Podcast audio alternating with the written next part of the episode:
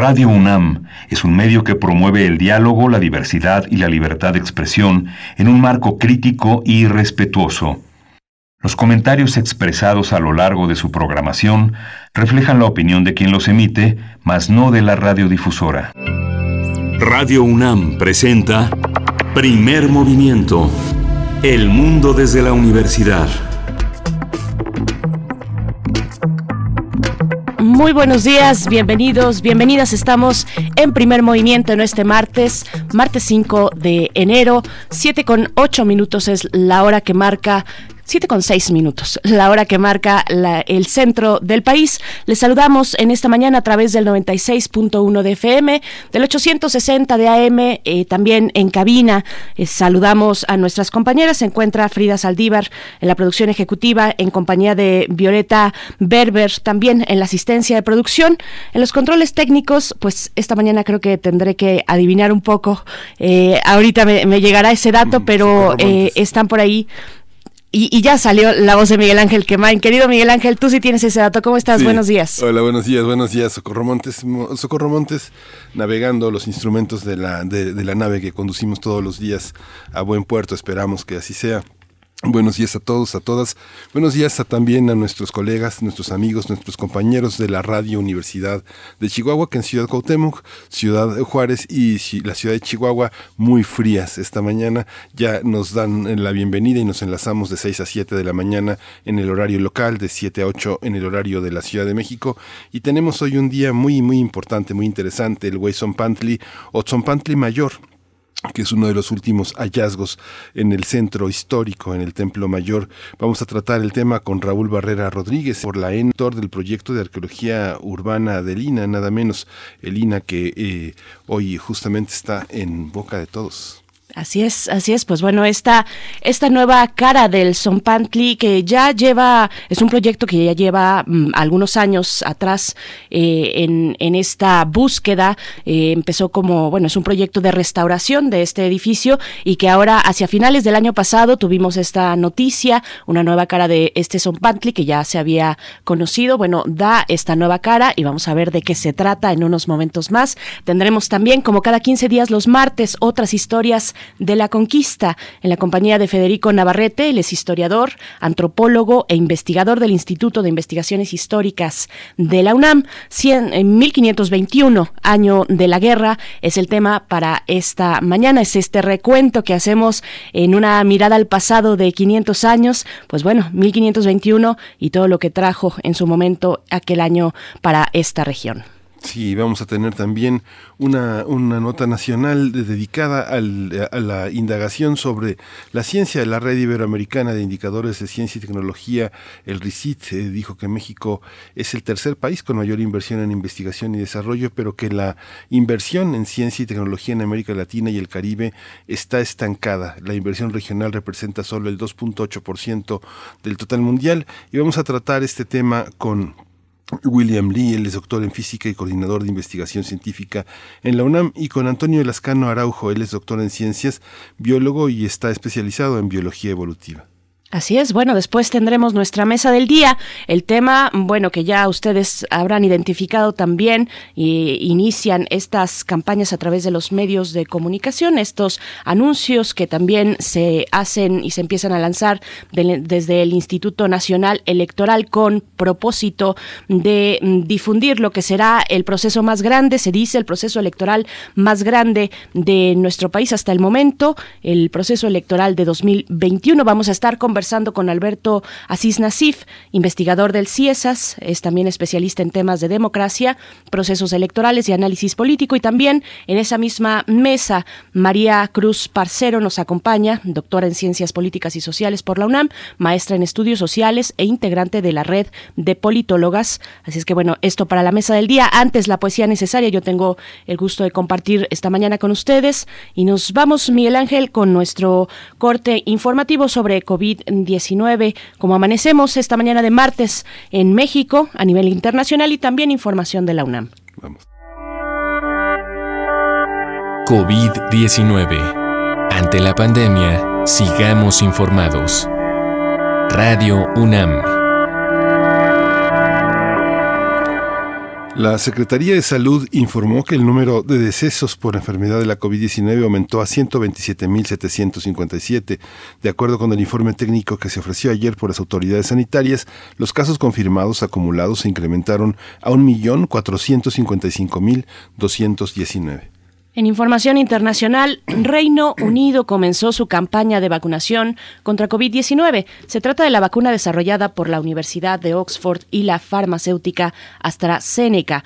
La primera dosis fue aplicada a un hombre de 82 años. Su nombre es Brian Pinker y se encuentra en el grupo de riesgo al necesitar diálisis para como su rutina de salud. Reino Unido tiene previsto aplicar 100 millones, es decir, 50 millones de personas serían vacunadas ya que son necesarias, pues a partir de esta vacuna son necesarias dos dosis. Sí, en información relativa a la UNAM, la pandemia de COVID-19 también ha afectado las compras el día por el Día de Reyes, el Día de Reyes Magos. Eduardo Loria Díaz de Guzmán, coordinador del Centro de Modelística y Pronósticos Económicos de la Facultad de Economía, estimó que alrededor del 29% de la población total en México podría adquirir sus productos en línea, ya que se trata de las personas con acceso a Internet. Sin embargo, el 71% restante se encuentra sin la posibilidad de acceso a diversos servicios que ofrece el comercio electrónico. Bien, el investigador y también docente universitario señaló que las compras de fin de año no lograrán salvar el deterioro de la economía durante este periodo de emergencia sanitaria por la COVID-19.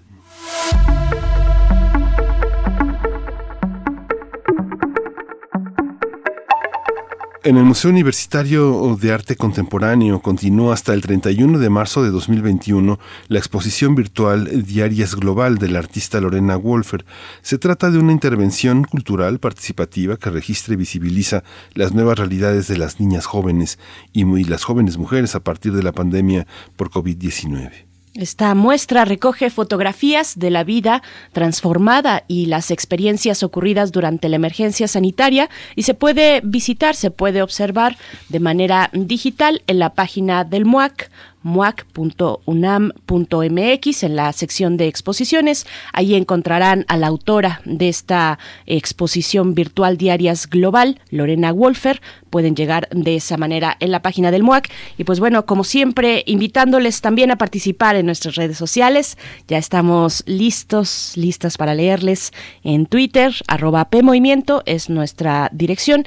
Y en Facebook, Primer Movimiento UNAM. Y también decirles, antes de irnos con música, que, bueno, eh, seguramente ustedes quienes nos escuchan a través de la aplicación de Radio UNAM, pues se habrán dado cuenta que desde el año pasado, pues venimos ya desde noviembre arrastrando algunos problemas con la aplicación, con el diseño de la aplicación. Nos encontramos todavía en su desarrollo, en el desarrollo de una nueva aplicación, pero tenemos una opción temporal, no es que sea ya la aplicación que se va a quedar de manera permanente, sino que es temporal, se pueden acercar a Radio UNAM en vivo y es la manera en la que temporalmente, en lo que eh, podemos tener el diseño completo y definitivo de nuestra aplicación oficial, pues ahí se pueden acercar Radio UNAM en vivo, así la encuentran. Así es que bueno, eh, acérquense también y coméntenos cómo les, qué les parece, si les funciona, coméntenos ahí en redes sociales. Vamos a ir con música, Miguel Ángel. Sí, vamos a ir con música, vamos a escuchar de banda Los Chinos, vámonos de viaje. Vámonos de viaje, déjame llevarte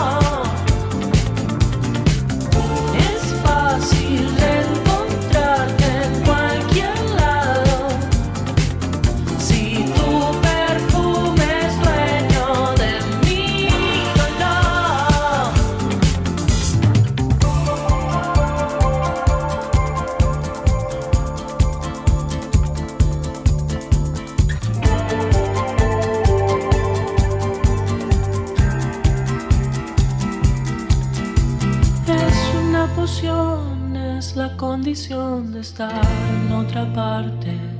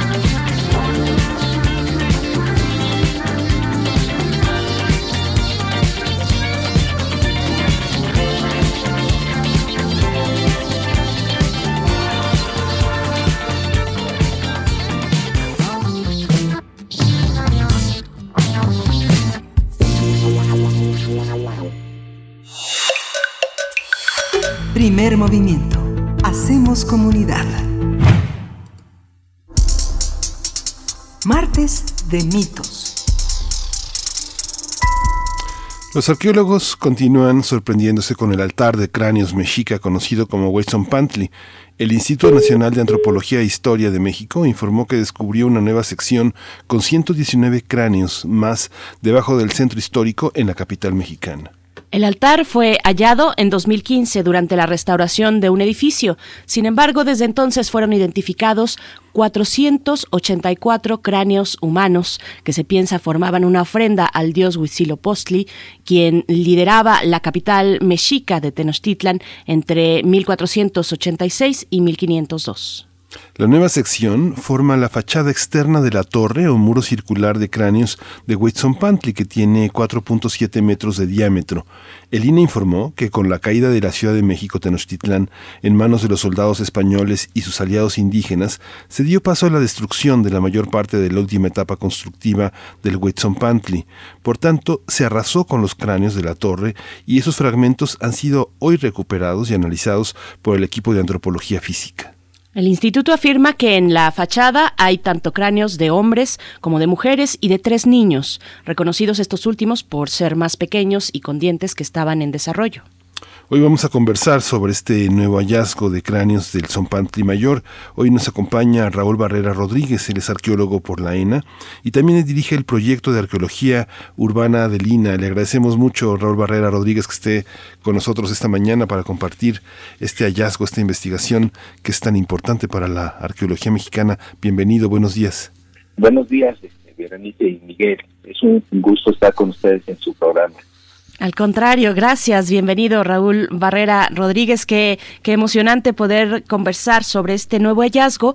Yo le pediría que nos diera contexto sobre las características que tiene este edificio, eh, las también el tipo de trabajo que estaban desarrollando ahí y que siguen desarrollando ya desde hace varios años, un poco para poder imaginarnos la edificación sobre la que trabajan, pensar en qué profundidad tiene, por ejemplo, este hallazgo con respecto al piso de la calle, en fin, este tipo de características. Por favor, Raúl. Sí, gracias. Bueno, mira, nada más comentarles que eh, venimos trabajando en este eh, predio en la calle de Guatemala desde el año 2015, ¿no?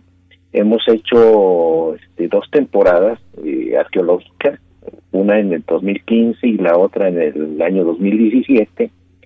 Y bueno, de nuestra intervención en ese en ese lugar se debe a que los este, los propietarios requerían pretendían llevar a cabo la rehabilitación del edificio histórico que ahí se encuentra. Entonces ese fue el motivo por el eh, que nosotros este, intervenimos en este en este lugar, ¿no?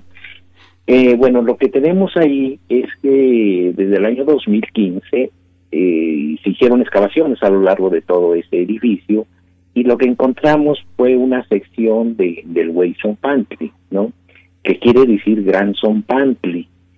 Eh, es un eh, es el extremo noreste de, del Wilson Pantry y que, bueno, el Wilson Pantry era un edificio donde eran exhibidos los cráneos de los sacrificados, ¿no?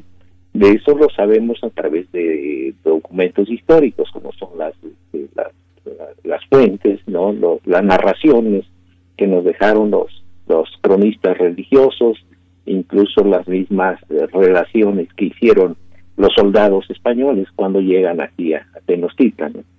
Y, y otros documentos, como son algunos códices, por ejemplo, el plano, un plano que se hizo y que es atribuido a, Hernán Cortés, eh, que es un plano sobre la ciudad de Tenochtitlan y donde aparece su, su recinto sagrado, ¿no? El espacio ceremonial donde se supone que vivían los dioses mexicas eh, con sus templos y ahí aparece representado el Winston Pantry frente al templo mayor. Hay otro códice que eh, eh, aparece la representación sumamente esquemática de lo que era el recinto sagrado de Tenochtitlan y también se representa el Winston Pantry que está frente al templo mayor y que está alineado con el juego de pelota y otro edificio circular que se conocía como Huauchicalco. Entonces, pues eh, eh, ya teníamos evidencias ¿no? de, la existencia de edificio, pero no lo conocíamos físicamente. entonces, estas excavaciones que llevamos a cabo, pues nos permitieron detectar eh, el edificio y que se, pues se trata de, de una plataforma rectangular no conocemos en este momento sus dimensiones reales. Eh, quizás nosotros calculamos que debe tener eh, pues una longitud aproximada de 40 metros eh, de largo, ¿no? Y, quizás un ancho entre 14 y 16 metros. no conocemos todo el edificio porque se encuentra pues debajo de, de los predios vecinos y, originalmente cruzaba la calle de Guatemala y el límite sur debe encontrarse eh, dentro del terreno del jardín de la Catedral Metropolitana. Pero bueno, esto es sumamente importante lo que estamos eh, eh, encontrando. Se trata de, de, un extremo del Wilson Pantry, el, podríamos decir que es la esquina noreste, y presenta diferentes, son tres etapas constructivas las que tenemos identificadas hasta este momento. Y presenta pues una serie de orificios sobre una superficie de, de estuco y estos orificios que son alrededor de 25 centímetros cada uno y cerca están separados como a cada metro y, y son la evidencia donde iban plantados los postes porque son pantry eh, se trata de un edificio en el que se distingue por la empalizada una serie de postes que de madera que, que eran este, podríamos decir que eran barrenados, se les hacía orificios a diferentes alturas, y a través de esos orificios se, se metían unos travesaños, o sea, unos, unas maderas o unos palos con los, con los cráneos que se les hacía pues una, un orificio en los parietales y, y eran mostrados, eran exhibidos a su dios tutelar de los mexicas, que era este Huitzilopochtli, deidad solar, dios de la guerra. Y bueno, entonces eh, eh, se encontró en aquel año 2015 eh, vimos la existencia de un muro circular hecho de cráneos. se trata de un muro de, cerca de 5 metros, son 4 metros con 70 centímetros de diámetro, y es un muro elaborado totalmente de cráneos humanos que fueron unidos con argamasa de cal y arcilla y eh, como una especie de cilindro eh, muy podemos decir muy grande este muro circular y que los eh, tiene diferentes momentos constructivos. También esta esta torre de cráneos y presenta pues una fachada presenta un orificio interno en este cilindro y los cráneos están colocados eh, en cuanto a la fachada interna como si estuvieran mirando hacia el centro del círculo, ¿verdad? Y lo interesante de esta nueva etapa que, que acabamos de, realizar eh, en este edificio, que seguimos trabajando con motivo de que se está rehabilitando, eh, hay un trabajo ahí de ingeniería porque lo que se pretende es rescatar este edificio histórico, eh, lo están rehabilitando, entonces nosotros estamos haciendo el seguimiento de estos de estos trabajos. Y bueno, eh, eh, lo que acabamos de, definir, pues es que tenemos tres etapas constructivas y también que hemos detectado de una sección, podemos ir del costado oeste, de, del Wilson Pantley y de la, de la Torre de Cráneos. Eh, se trata de, bueno, está, eh, hoy podemos nosotros ver eh, cómo, cómo los mismos mexicas vieron de, de, frente esta, esta Torre de Cráneos, ¿no? que seguramente debió haber sido pues muy impactante el, el, observar estos estos cráneos que fueron eh, aglutinados, colocados y, que fueron este, eh, eh, cementados, ¿no? unidos con argamasa y que están colocados como si estuvieran eh, viendo hacia el exterior. el, el Zompantli pues era un edificio donde sumamente sagrado es paradójicamente lo que están haciendo los mexicas con el sacrificio humano es sembrar vida. Lo que se está haciendo es una renovación de la vida. Para eso es el Zompantli. Es, es eh, podríamos decir, se trata de un culto a la vida en el que se, lo que se hace es, eh, pues es, tiene que ver con la cosmovisión y con la religión de, de, de nuestros antepasados. ¿no? Entonces, en el caso de, estos individuos que debieron haber sido en su gran mayoría guerreros que, capturados en combate en diferentes regiones de Mesoamérica, porque los mexicas, recordemos, que fue una sociedad expansionista y que conquistaron pues diferentes regiones de Mesoamérica, ¿no? Y eh, eh, ellos se extendieron pues por un territorio sumamente pues podríamos ir amplio hacia el sureste, incluso hicieron incursiones hacia Centroamérica y pues conquistaron pues pues muchos pueblos, ¿verdad?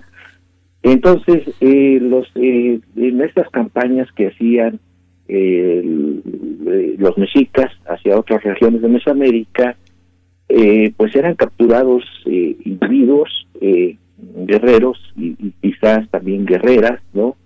Que eran traídos este, hasta Tenochtitlan y que en determinadas fiestas, sobre todo en la fiesta del dios de la guerra, que era eh, que se conocía como Panquetzalistli, y esta guerra se llevaba a cabo en el mes de diciembre. Entonces se llevaba a cabo el sacrificio humano, desde luego que esto tenía pues todo un, significado muy muy importante, porque para nuestros antepasados la, eh, podríamos decir que, que la, la vida continuaba después de la muerte. La muerte era un tránsito y para seguir en otro en otro nivel y así se comprendía pues esta eh, eh, eh tanto la muerte como como la vida no y bueno entonces para ellos era necesario pues alimentar a sus dioses de acuerdo a sus creencias los dioses morían. Entonces había que alimentarlos, había que, que dotarlos de, energía para que esto, para que la vida pudiera continuar y que este pues sol, ¿no? que era era eh, Huitzilopochtli, deidad solar, se llevaba a cabo el sacrificio humano en Templo Mayor, en el adoratorio de Huitzilopochtli. Eh, entonces ahí se, se extraía el corazón, se hacía el sacrificio y los cráneos eran, eh, pues este, nosotros eh, llamamos o conocemos que eran esqueletizados, o sea, limpiados, y estos cráneos eran exhibidos en, el Weison Pankli, que tiene, pues esto es muy amplio, tiene pues todo un significado simbólico, lo que era el Zompantli, la empalizada, la colocación de los cráneos, eh, eh, entendemos que era, eh, pues, según las fuentes, pues era una especie de árbol donde eran sembrados los huesos, los cráneos, pero que a la vez también son una especie de frutos estos, estos cráneos, y, y es, podríamos resumir que se trata de un culto a la vida, lo que tenemos ahí. Eh, eso es lo que se está haciendo, se está engendrando vida, se está renovando, se está eh, eh, creando nuevos individuos, nuevos guerreros. Y bien, el, entonces lo que a nosotros nos sorprendió mucho, sobre todo, es haber encontrado esa torre de, cráneos humanos. Eh, al revisar las fuentes históricas, nos damos cuenta que eh, pues no había referencia sobre esta sobre este muro circular pero eh, solo en un caso en un soldado que se llamó Andrés de Tapia esta persona vino acompañando a Hernán Cortés y podríamos decir que es el único la única referencia que tenemos de alguien que describe cómo era el Zompantli, el buen Zompantli. Eh, entonces, él habla que se trataba de una especie de teatro grande, alargado, y que tenía pues una empalizada donde eran exhibidas cabezas humanas y que también tenía, él dice, de cabo a cabo, tenía una torre de cráneos humanos. Y eh, entonces y, incluso eh, eh, da los detalles de, de estas dos torres de, cráneos humanos. Dice que tenían la fachada hacia el exterior y que como si estuvieran viendo y que además tenía cráneos empotrados eh, en los muros, ¿no? Entonces esta es una de las torres que vieron ellos, tanto Cortés como Bernaldi del Castillo, Andrés de Tapia y, y pues todos otros quienes los acompañaron en, en 1519 cuando llegan a, Tenochtitlan, ¿no? Eh, en total había siete zompantlis en el en el recinto ceremonial eh, dedicados a diferentes dioses. Este es el, podríamos decir, el zompantli más importante y es el, el único o el primero que se ha detectado hasta el día de hoy, ¿no? Los otros seis eh, no los conocemos todavía sabemos de su existencia por todas las referencias que tenemos, tanto de eh, lo que nos dicen los, los cronistas y, y, por, también por algunas este, descripciones, tanto de, de cronistas indígenas también, que, que describen eh, acerca de estos, de estos zompanquis, ¿no? Entonces los zompanquis, pues es una, podríamos decir que es una tradición exclusiva de Mesoamérica, no es de únicamente de los mexicas, no es una es es parte de la vida eh, podríamos decir de la vida cotidiana de las sociedades del pasado en Mesoamérica eh, los vamos a encontrar son pantlis tanto en la zona maya en el centro de México en el occidente eh, entonces pues es eso forma parte de la de la cosmovisión de las sociedades del pasado de Mesoamérica, pero también lo, eh, esto es en cuanto a los zompantlis, pero en cuanto al sacrificio humano, eh, vemos que fue una, podríamos decir que fue algo inherente al ser humano. Eso eh, ha existido existió siempre en, en, en, diferentes sociedades, tanto en América como en Europa. se, se llevaba a cabo la práctica de, del sacrificio humano, de acuerdo también a, sus propias este, creencias, ¿no? Pues es lo que estamos trabajando, es lo que tenemos, este, seguimos eh, eh, con los con los estudios, haciendo la, la supervisión de los trabajos de rehabilitación del edificio histórico y, y pues eh, pues consideramos que esto pues es un hallazgo que ha venido a ampliar notablemente acerca de lo que se de lo que se sabía del Zompantli mm. porque eh, las podríamos decir que eh, a nivel arqueológico nosotros eh, desconocíamos mucho. Únicamente sabíamos a partir de ciertos documentos históricos no pero no teníamos la evidencia material e incluso nosotros no teníamos eh, tanto idea de cómo eran pues estos eh, ¿no? Entonces esta, estos trabajos nos están permitiendo eh, darnos cuenta pues de la importancia, de la magnitud de, de estos edificios y también de la importancia de lo, de lo, de lo que ahí se exhibe, como son pues estos cráneos, ¿no? Que tenemos tanto de individuos del sexo masculino, que son la mayoría, también hay un gran porcentaje de cráneos de mujeres, que eh, y, y, quizás un mucho menos, un 3% de cráneos de niños, ¿no? eh, Entonces, todos estos individuos son, son, podríamos decir que son eh, eh, muy especiales porque muchos de ellos sabían cuál era su destino. Ellos lo sabían, estaban preparados ideológicamente. Los guerreros eh, eh, que iban al, campo de batalla y eran capturados, ellos sabían cuál era su destino, ¿verdad?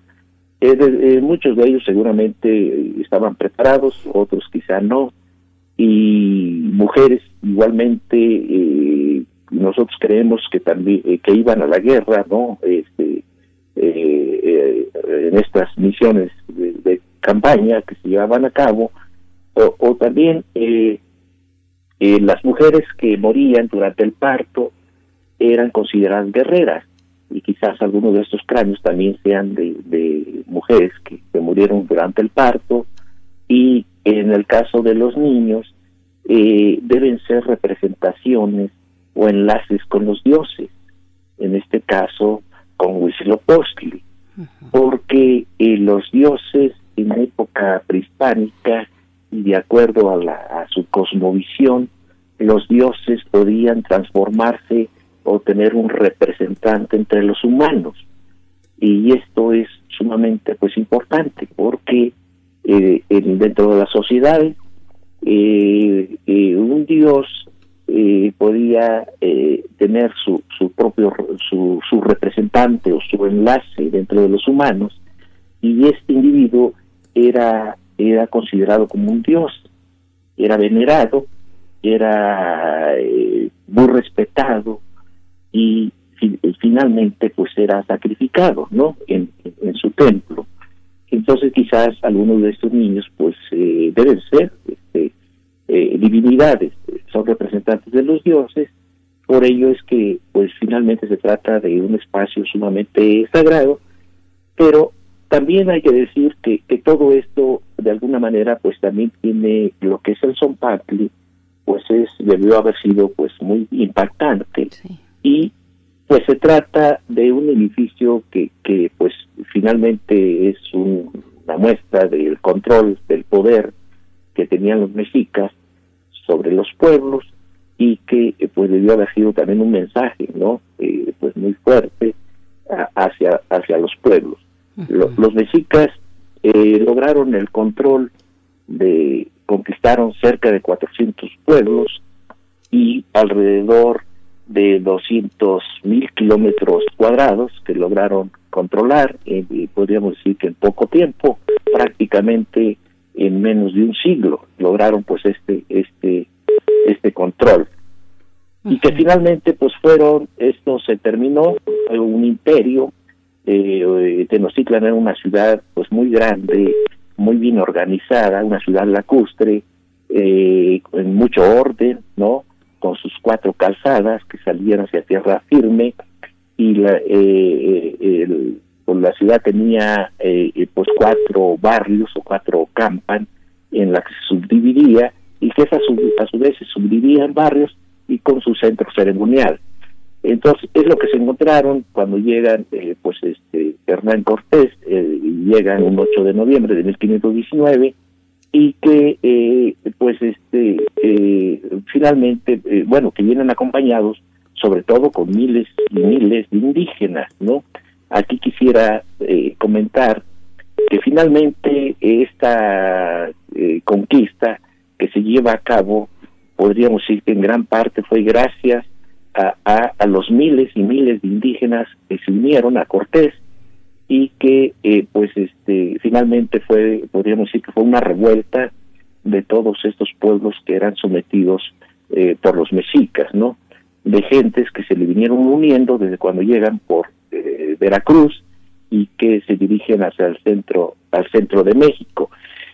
Y que, bueno, se encontraron con esta ciudad maravillosa eh, bastante, era una de las eh, ciudades más grandes del mundo en su momento, eh, comparable con, con, ciudades de Europa, ¿no? De diferentes, como por ejemplo, comparable con Constantinopla, con este otras ciudades que ya se, se habían conocido, pues todas estas gentes que vienen de y que bueno pues era una ciudad que tenía pues no sabemos el número exacto de habitantes, pero quizás alrededor de 250 a 300 mil habitantes y que pues totalmente lacustre con sus medios de transporte, que eran las canoas, las chinampas, que era el sistema de, eh, de agrandamiento de la ciudad y que servían también para vivir y como para eh, también para el cultivo, para el autosustento familiar.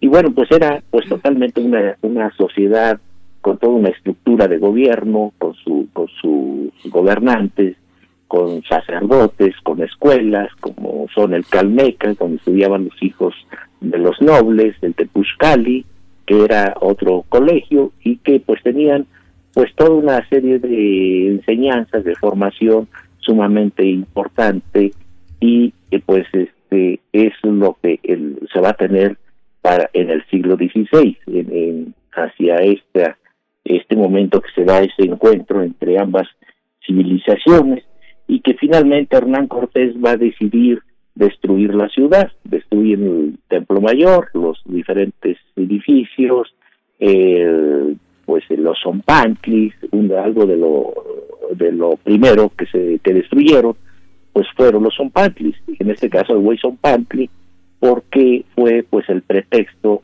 o el argumento que usaron para poder justificar pues ese sometimiento.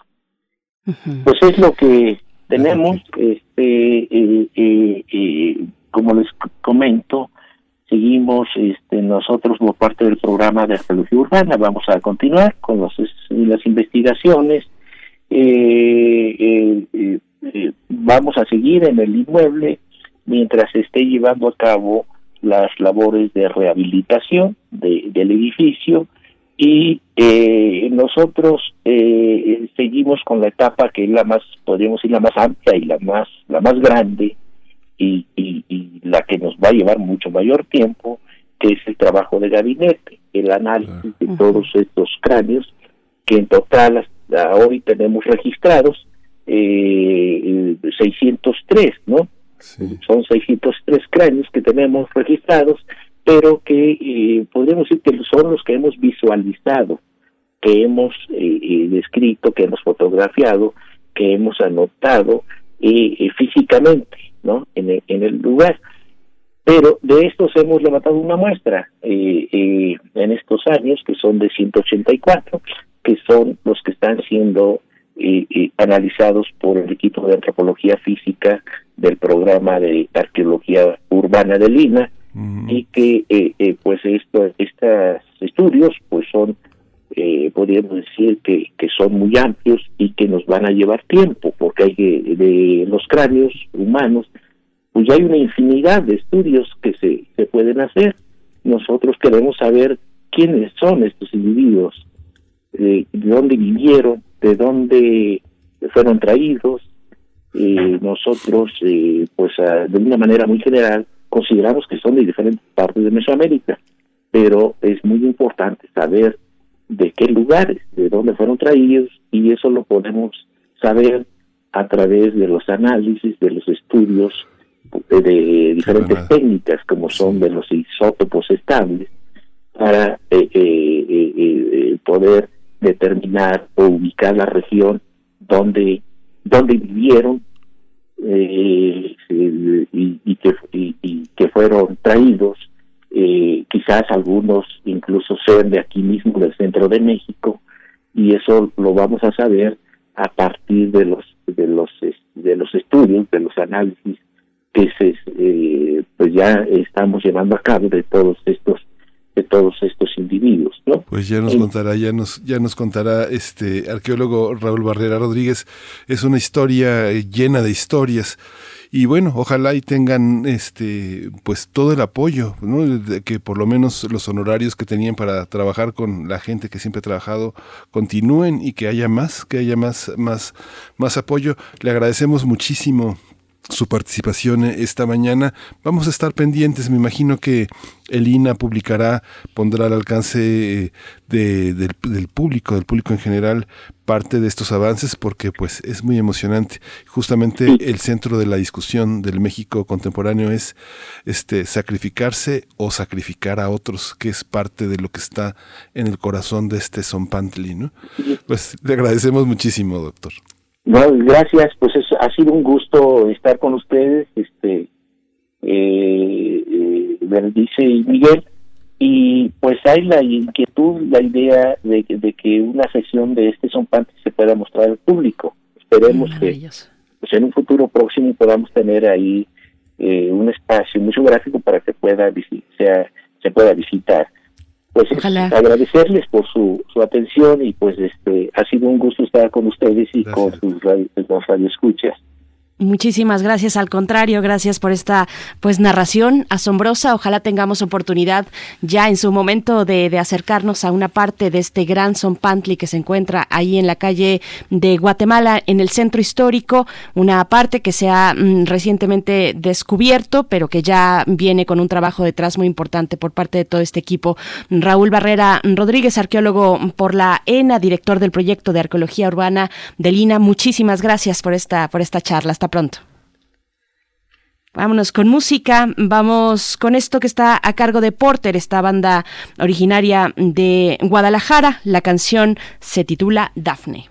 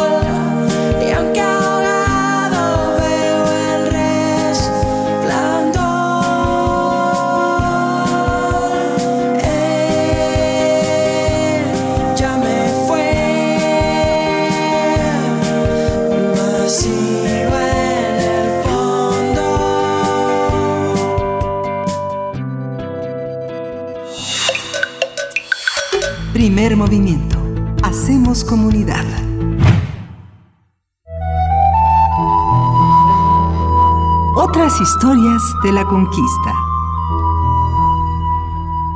Saludamos esta mañana a Federico Navarrete, colaborador de este espacio. Él es historiador, antropólogo e investigador del Instituto de Investigaciones Históricas de la UNAM. Federico, mm, feliz año, un año lleno de salud, te deseamos. ¿Cómo estás esta mañana? Te escuchamos. Buenos días. Hola, buenos días, Berenice. Feliz año a ti también y feliz año a Miguel Ángel. Les Gracias, todo lo mejor y a nuestros radioescuchas, desde luego también que 2020 sea un poco, un poco menos duro que 2019 para todo, para 2021, perdón, sea un poco menos duro que 2020, perdón, parece que todavía no me libero del año pasado.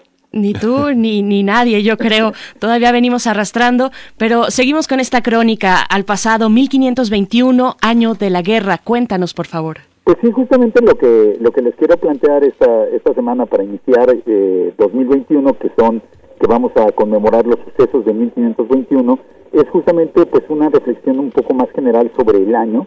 Y creo que el año de 1521, que es el año que normalmente asociamos con la conquista de México, y justamente pues va a ser el año en que se va a realizar la mayor cantidad de conmemoraciones de este suceso, aunque pues desde luego en Noticonquista y en muchos ambientes se ha ido ya conmemorando desde 2019, pero pues este año de 1521-2021 pues es fundamentalmente el año de la guerra, es el año de la victoria militar de los aliados indígenas y españoles y de la destrucción de, México Tenochtitlan y de la derrota definitiva de los mexicas que habían sido pues hasta hasta un, hasta 1119 el pueblo más poderoso de Mesoamérica, ¿no?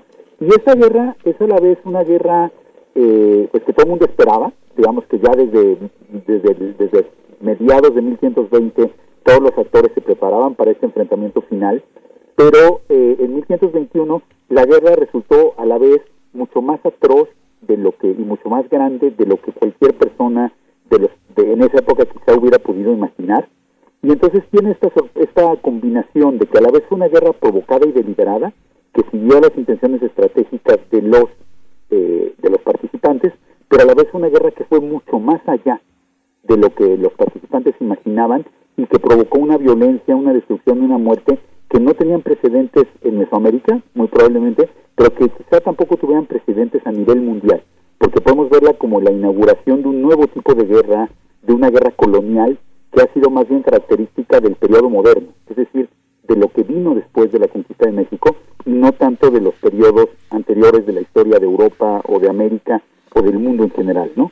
Entonces, pues, el, el- para entender un poco esta, este carácter a la vez previsible, pero sorprendente de la guerra, pues hay que tomar en cuenta los, los objetivos de cada uno de los participantes, ¿no? En primer lugar, no hay que olvidar que 99% de los soldados que combatieron en el ejército que derrotó a los mexicas, que llamamos normalmente el ejército de los conquistadores, bueno, pues 99% de esos soldados conquistadores eran indígenas.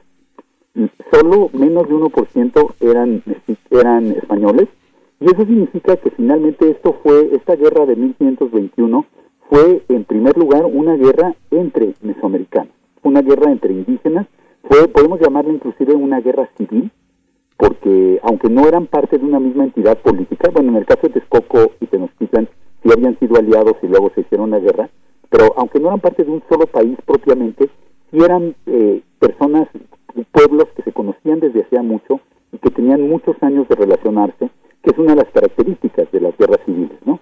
Y otra de las características de las guerras civiles es que suelen ser muy violentas, porque una vez que se rompen las formas de convivencia tradicionales, que inclusive en Mesoamérica eran la guerra, la guerra florida, las guerras centradas en la captura de los enemigos para sacrificio humano, una vez que se rompieron esas formas, surgió un nuevo tipo de guerra, una guerra que ya no tenía límites, que duró duraba mucho más. Las guerras mesoamericanas normalmente duraban unos días, unas semanas. Bueno, esta guerra duró seis meses, que movilizaba mucho más personas, no solo guerreros, sino movilizó poblaciones enteras, y que tuvo consecuencias mucho más grandes que la que solían tener las guerras mesoamericanas.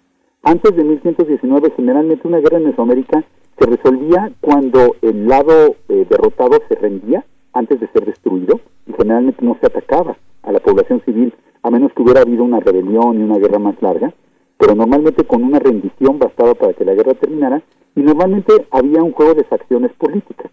Es decir, en el bando derrotado lo que sucedía es que se derrocaba al gobernante que había perdido la guerra y tomaba el poder un nuevo gobernante que negociaba la paz con los enemigos. Eso pasó en Texcoco. Texcoco pasó de ser aliado de los mexicas a ser aliado de los españoles por medio de una maniobra dinástica, pero esto no pasó en la guerra de, los, de los mexicas. Y era lo que todo el mundo esperaba que pasara. Todo el mundo esperaba que por ahí de mayo más o menos eh, los mexicas se dieran cuenta que ya estaban derrotados y que se rindieran y que el platónico Cuauhtémoc fuera derrotado y subiera al poder un gobernante que estuviera dispuesto a negociar la paz. Y eso no pasó porque del lado de los mexicas, pues Cuauhtémoc más bien mató a todos aquellos que podían eh, reemplazarlo en el poder.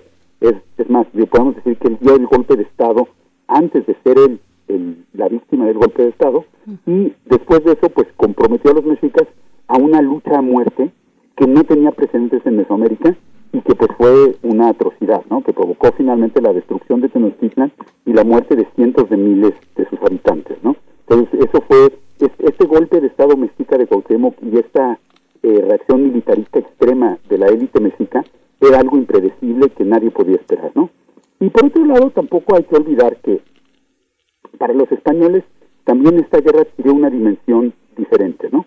Los españoles en el fondo pues querían quedarse con Mesoamérica más o menos como estaba y de alguna manera pues quedarse con la crema y la nata de todos los tributos y de todo el funcionamiento del imperio mexica no esperaban destruir a los mexicas. Pero por otro lado, Hernán Cortés estaba dispuesto a hacerlo y eso es algo que no hay que olvidar. O sea, si bien la dinámica de la violencia escapó al control de los actores, ninguno de los actores estuvo dispuesto a detenerlo. Y Hernán Cortés eh, era tal su necesidad de derrotar a los mexicas para básicamente para que no le cortaran la cabeza por haber traicionado al rey, que, que pues que estuvo dispuesto a llegar hasta el fin sin ningún tipo de contemplación, escrúpulo, hasta conseguir su objetivo. Y eso, esta, este carácter total de la guerra es algo radicalmente nuevo, yo creo que tanto en España como en Mesoamérica, ¿no? Este que la guerra llegue hasta un fin de exterminio y destrucción porque es la lógica, la única lógica que permite la victoria, es algo que, que, que se inventó de alguna manera eh, en esta guerra y lo que viene detrás es una es una cosa que espero que lamentablemente sigue existiendo en nuestro país hasta la fecha. Cuando hacemos las crónicas de la conquista, siempre hablamos, siempre de alguna manera ignoramos la cantidad de muertes que provocó la conquista.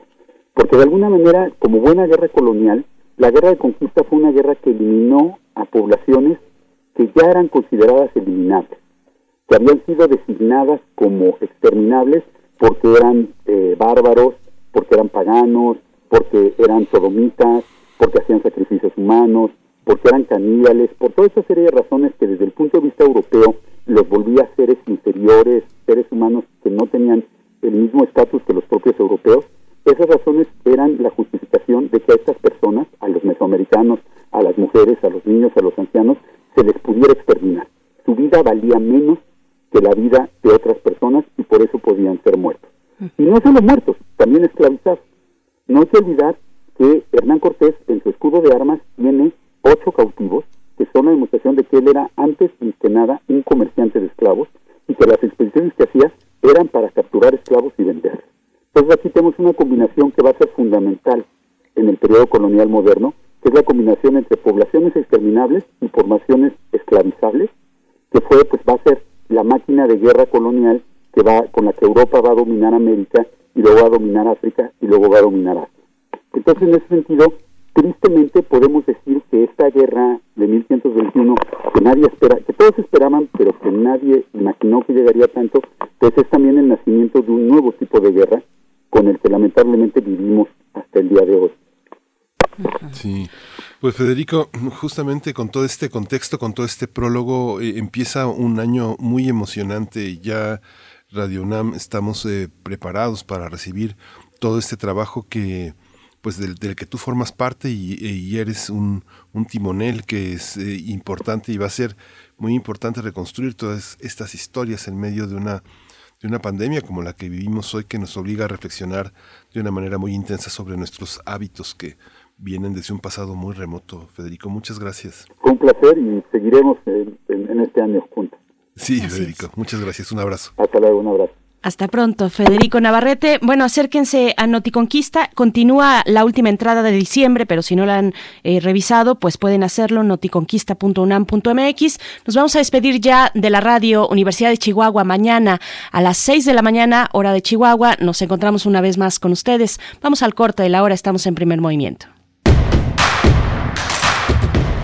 Síguenos en redes sociales. Encuéntranos en Facebook como Primer Movimiento y en Twitter como arroba PMovimiento. Hagamos comunidad.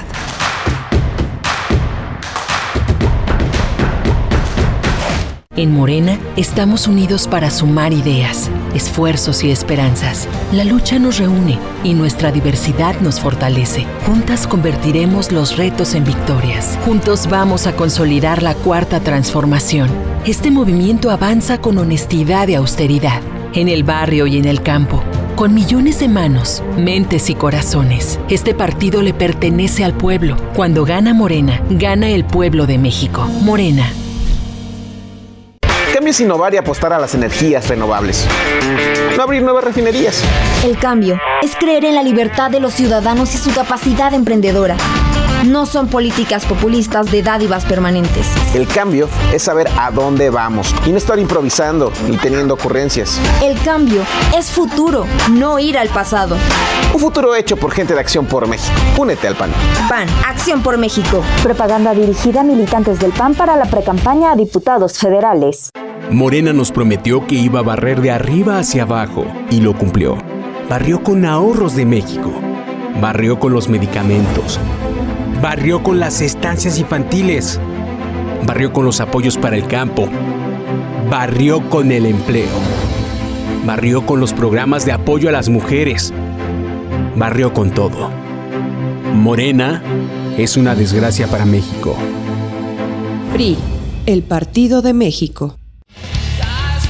Calme Cali, Mimagoshko, Makta Shuduk, Tetzaduk, FM, Radio UNAM.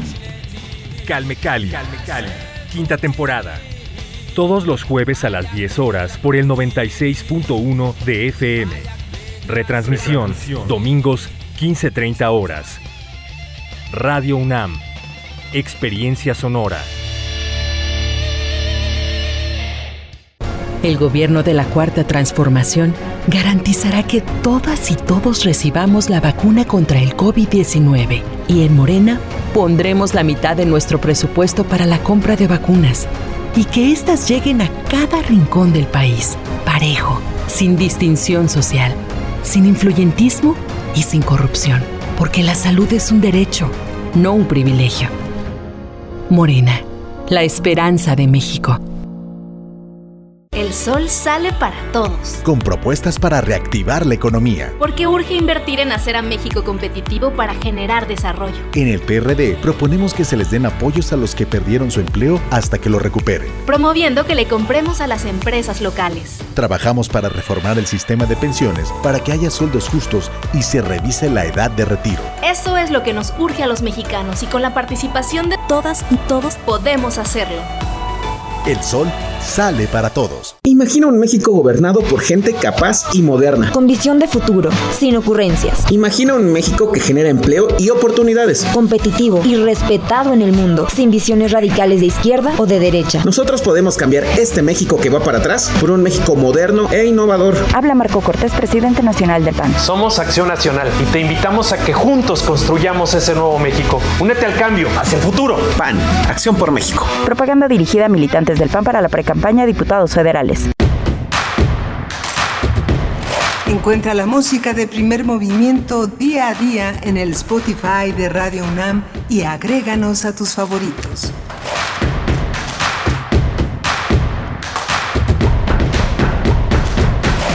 Hola, buenos días. Ya estamos en primer movimiento de regreso de las 7 de la mañana a las 8 y abrimos eh, la segunda hora de primer movimiento. Le damos la bienvenida a todos, a todas. Le damos la bienvenida a la radio Nicolaita ya en Morelia, Michoacán, en este gran estado que nos enlazamos de 8 a 9 de la mañana. Está en, los, en la navegación de la nave Socorro Montes. eh, buenos días a Socorro Montes. Buenos días a Frida Saldívar, que está en la producción ejecutiva y en la asistencia de producción. Violeta Berber, que está eh, en este año eh, estrenándose en primer movimiento. Bienvenida, bienvenida también mi compañera de todos los días, Berenice Camacho. Buenos días, Berenice. Querido Miguel Ángel Quemain, muy buenos días, buenos días a todo el equipo, por supuesto a la audiencia que nos permite acompañarles como cada mañana. Estamos desde el día de ayer, ya regresamos totalmente en vivo a través de nuestras frecuencias, el 96.1 de FM, el 860 de AM, también en www.radio.unam.mx y en esta segunda hora en el 104.3 para llegar a Morelia en la radio Nicolaita. Saludos también allá a Morelia y donde sea que nos estén escuchando, escríbanos, están ahí nuestros nuestras, redes sociales para hacer comunidad, para eh, comunicarnos, para leernos, para comprendernos, para atender esas dudas que, tenemos, esos comentarios, pues siempre bienvenidos. Arroba P así nos encuentran en Twitter, Primer Movimiento UNAM en Facebook. Y tenemos para esta hora una nota nacional doble. Vamos a ocupar toda la hora, vamos a tener una charla fundamental, importante, ahora que a principio de año se suele hacer pues estos balances de los panoramas, de las perspectivas para el año que va iniciando, pues lo dedicamos en esta ocasión a la ciencia en México, balance y perspectivas para 2021. Vamos a estar conversando con William Lee, él es doctor en física, coordinador de investigación científica, y también con Antonio Lascano Araujo, doctor en ciencias, biólogo especializado en biología evolutiva, que eh, pues se prevé en el panorama científico de investigación y de tecnología, y no solamente eh, vaya, en todo lo que comprende la ciencia y la investigación, las humanidades, por supuesto, en fin, un panorama complejo al que nos acercamos en este año 2021, Miguel Ángel. Sí, justamente la, este, hemos hablado con William Lee, coordinador de la investigación científica en la UNAM, justamente discutiendo el año pasado el tema de la ley de, de, la ley de ciencia y tecnología. William Lee organizó también, fue, fue, fue este, reunió a una serie de, de científicos, de, de administradores, eh, para discutir la Ley General de Ciencia, Tecnología e Innovación y con él conversamos ampliamente sobre este tema que justamente al final del año, pues eh, eh, el CONACIT ha presentado toda una serie de informes sobre el tema, confusos, eh, ambiguos, muy discutidos por la comunidad científica. El propio informe del presidente de la República este, dedica unas cuantas líneas al tema de la ciencia, referida fundamentalmente al tema de la salud. Así que es un, es un tema que enfrentamos en conjunto con el mundo, no solamente con la región latinoamericana, sino con el mundo, porque nuestros científicos científicos forman parte del mundo desde hace muchos años, muchas décadas. Por fortuna tenemos muchas cabezas mexicanas tomando decisiones e influyendo el rumbo de la ciencia internacional. Por supuesto. Y bueno, hacia nuestra segunda hora también tendremos una charla importante en la mesa del día sobre el proceso electoral de este año, el gran proceso electoral, el más grande de la historia moderna de nuestro país, hasta donde se sabe, pues, eh, y, pareciera que cada año va cambiando. En 2018 nos decían lo mismo, bueno, pero este viene cargado de una gran cantidad, pues, de candidaturas. Es muy importante el cambio de poder que habrá, bueno, eh, hacia donde hacia donde se dirija el voto ciudadano y ya por eso ustedes van estar escuchando en los cortes comerciales, pues esta primera eh, tanda de spots que ya están en marcha, los primeros spots de campaña de los distintos, las distintas agrupaciones eh, políticas que realizan ya su campaña. Y nosotros como parte pues del espectro radioeléctrico mexicano, pues tenemos también esa obligación de abrir los espacios, eh, de, de, transmitir durante los cortes, como lo hace cualquier otra emisora pública o privada, de transmitir pues estos spots que ya estarán ustedes escuchando en nuestros cortes. Pero vámonos, vámonos ya con nuestra nota nacional para hablar de la ciencia en México, perspectivas para este año 2021. Primer movimiento. Hacemos comunidad. Nota nacional. La pandemia, la pandemia de COVID-19 hizo que el año, que en el año, que el año 2000 las sociedades de todo el mundo aumentaran el aprecio por la ciencia gracias a la carrera para producir una vacuna contra el coronavirus. Así es. Bueno, sin embargo, especialistas advierten que también fue evidente que muchos gobiernos carecen de puentes para trasladar rápidamente los avances de sus propios científicos a las soluciones que exige la sociedad. En México, el 2020 fue un año que marcó a la ciencia con la desaparición de los fideicomisos, que son fundamentales para la investigación, así como la cancelación del pago de seguros médicos privados, que son requisitos indispensables para participar en proyectos internacionales y que ahora deben de pagar los propios científicos. Por otra parte, en diciembre, el CONACIT le entregó al presidente López Obrador un anteproyecto de iniciativa de la Ley General de Humanidades, Ciencias, Tecnologías e Innovación.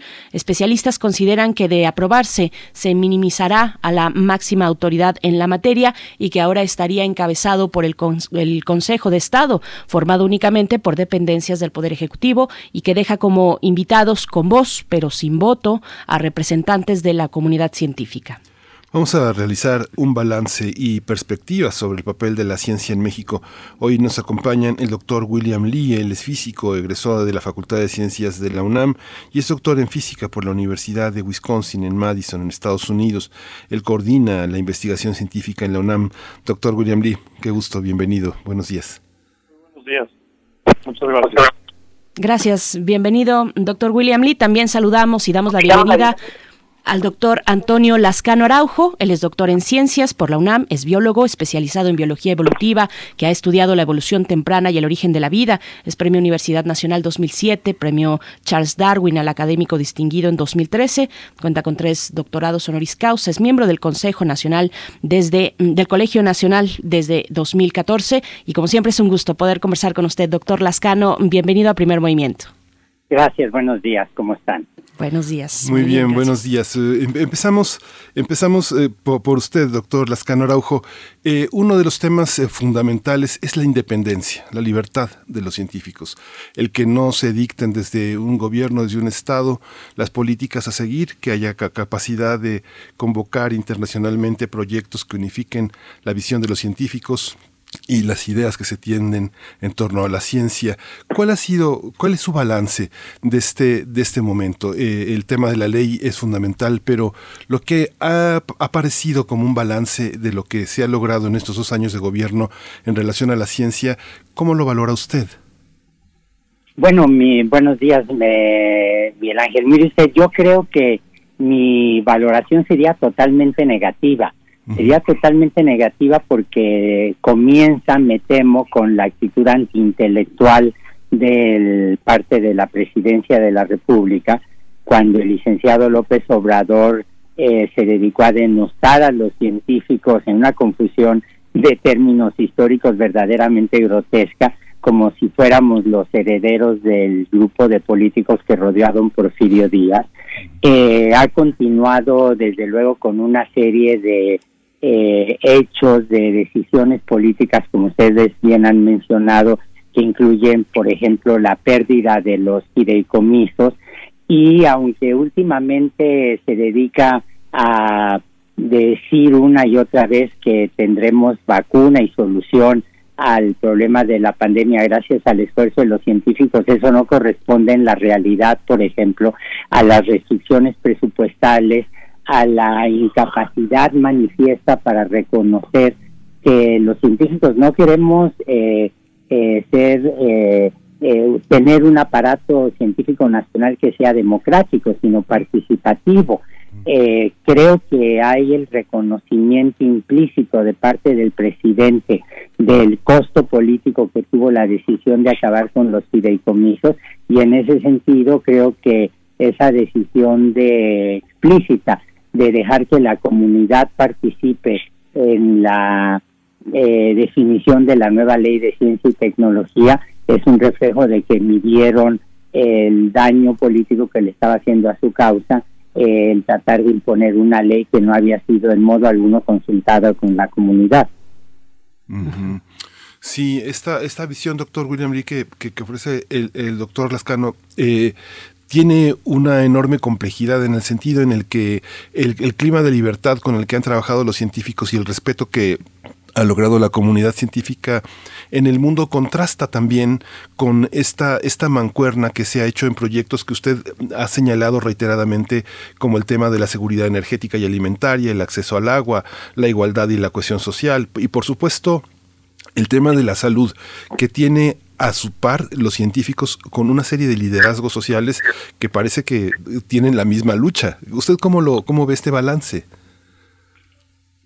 Bueno, yo creo que el, el trabajo de la comunidad científica, de la comunidad académica, eh, en, estos últimos años ha sido, eh, pues, de gran valor y en, en la dirección en la que ha venido desarrollándolo durante, durante las últimas décadas. Es decir, eh, la, la, la comunidad sigue, sigue trabajando a pesar de la pandemia, sigue proponiendo soluciones y buscando aportar eh, para el desarrollo del país, eh, pero en un contexto desgraciadamente donde ha habido eh, disminuciones presupuestales, em, retrasos en los mecanismos y modificación a los mecanismos, señaladamente el de los fideicomisos que permiten esta multianualidad en el desarrollo científico, y que sí tienen francamente a la comunidad y a mí, por supuesto,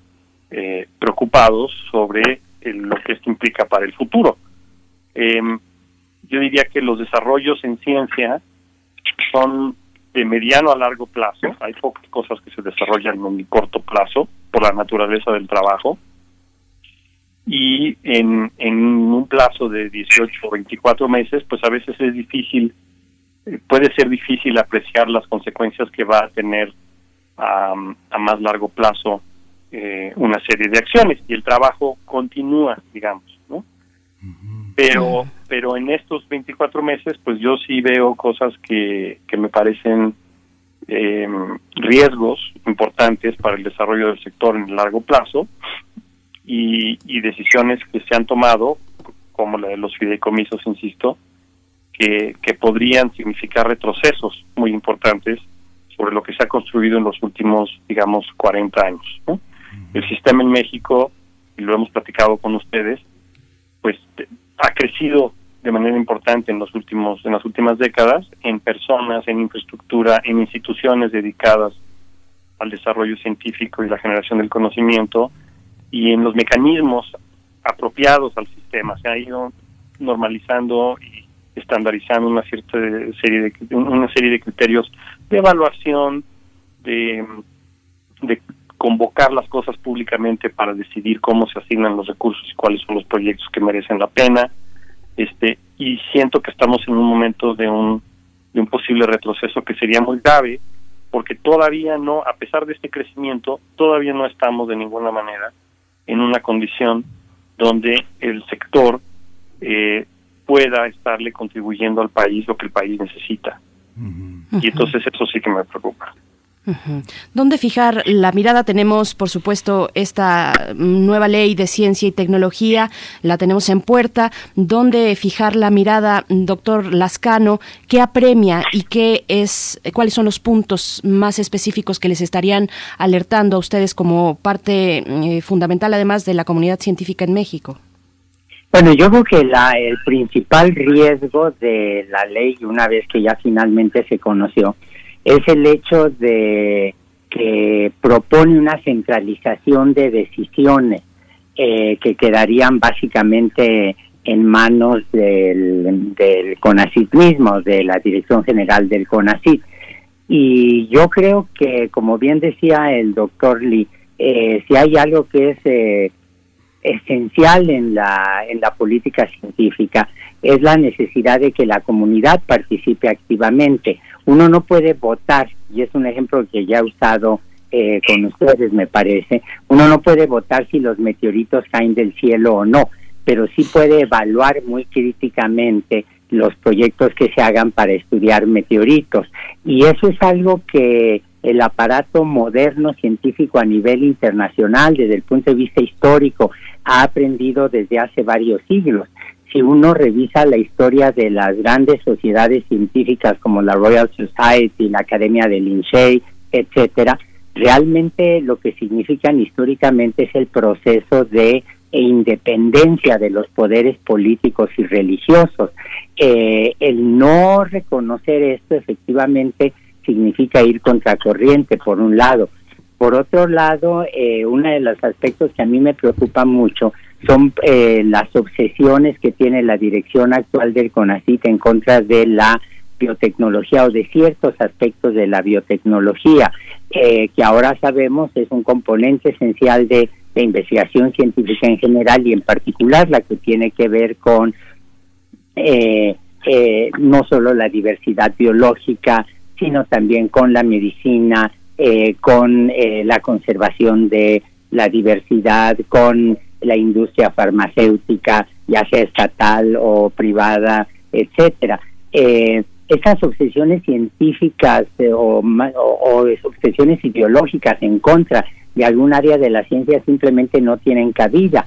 Eh, yo diría que esos son los dos aspectos más preocupantes que vemos en este sentido. Ahora, eh, insisto, hay un reconocimiento de la clase política que es indispensable una participación de la comunidad y yo creo que lo que nosotros tenemos que hacer es tener muy claro cómo se puede participar en ese proceso.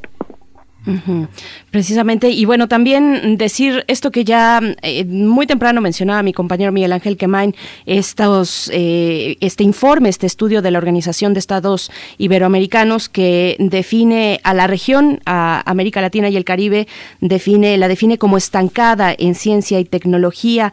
Eh, ¿qué, ¿Qué lugar ocupa México con respecto a otros países de la misma región que ha quedado de manifiesto precisamente con este momento de, pandemia. La inversión regional, mm, dice este informe, la inversión regional representa solo el 2.8% del total mundial, es decir, estamos así en ese eh, rango, en esa situación de estancamiento, lo, lo menciona de esa manera el informe. Mm, ¿Qué decir de estas cuestiones, doctor William Lee?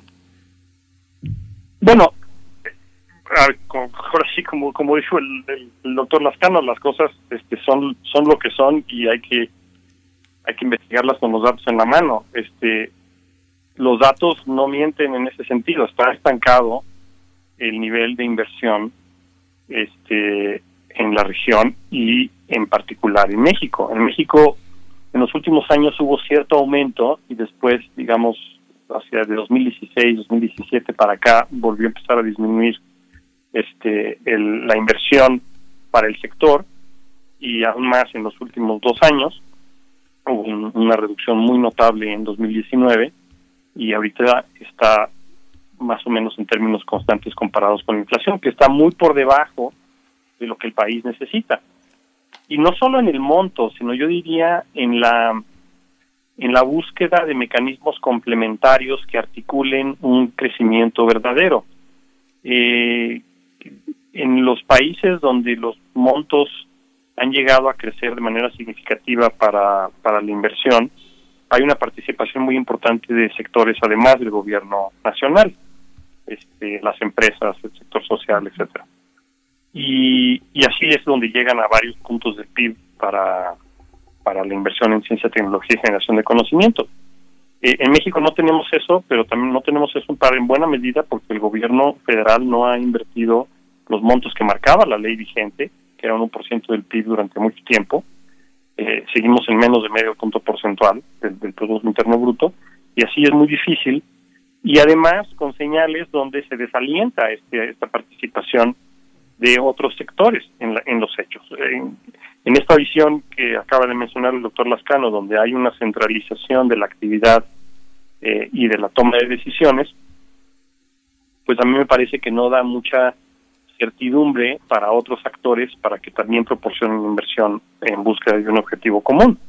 Y eso sí, esa es una de las cosas que mencionaba hace un momento que me parece muy graves para el largo plazo, porque entonces, si no hay esa esa búsqueda real en los hechos de una concurrencia de, de recursos de diferentes partes, pues es muy difícil que un sector solito pueda conseguir este este crecimiento y entonces vamos a seguir estancados. esa es la, la preocupación.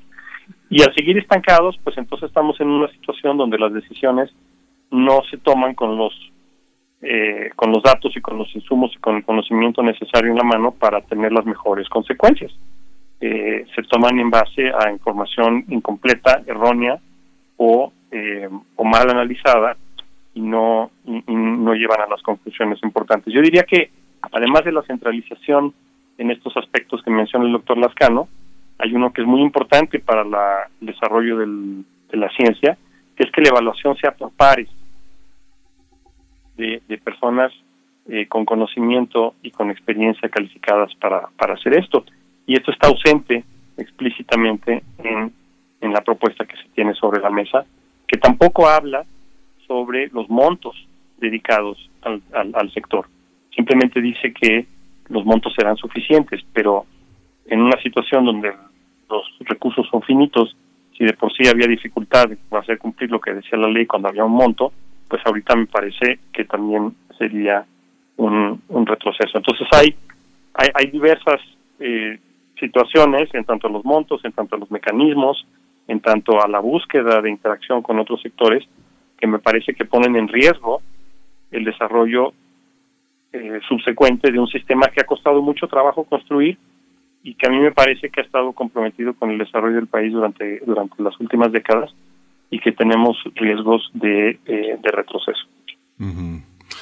Doctor Lascano, usted se ha colocado como un interlocutor fuera de los conflictos eh, de interés. Sin embargo, muchas voces que están colocadas fuera de ese territorio, que no representan partidos, que no representan ideologías, han sido considerados como adversarios.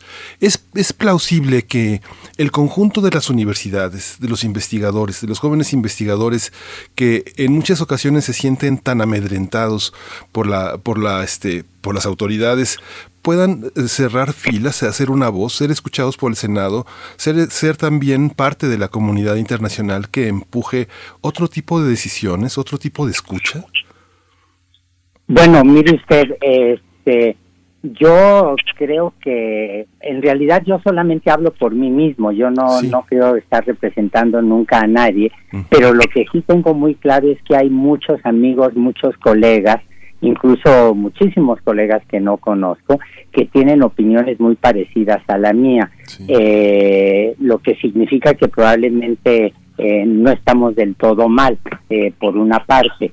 Por otra parte, yo creo que a diferencia de lo que pasa en países, por ejemplo, como Francia o como en Italia, donde hay sindicatos de científicos, este, eh, yo creo que en México la gente realmente si hay militancia en alguna organización es a nivel individual, pero sí hay una preocupación muy generalizada.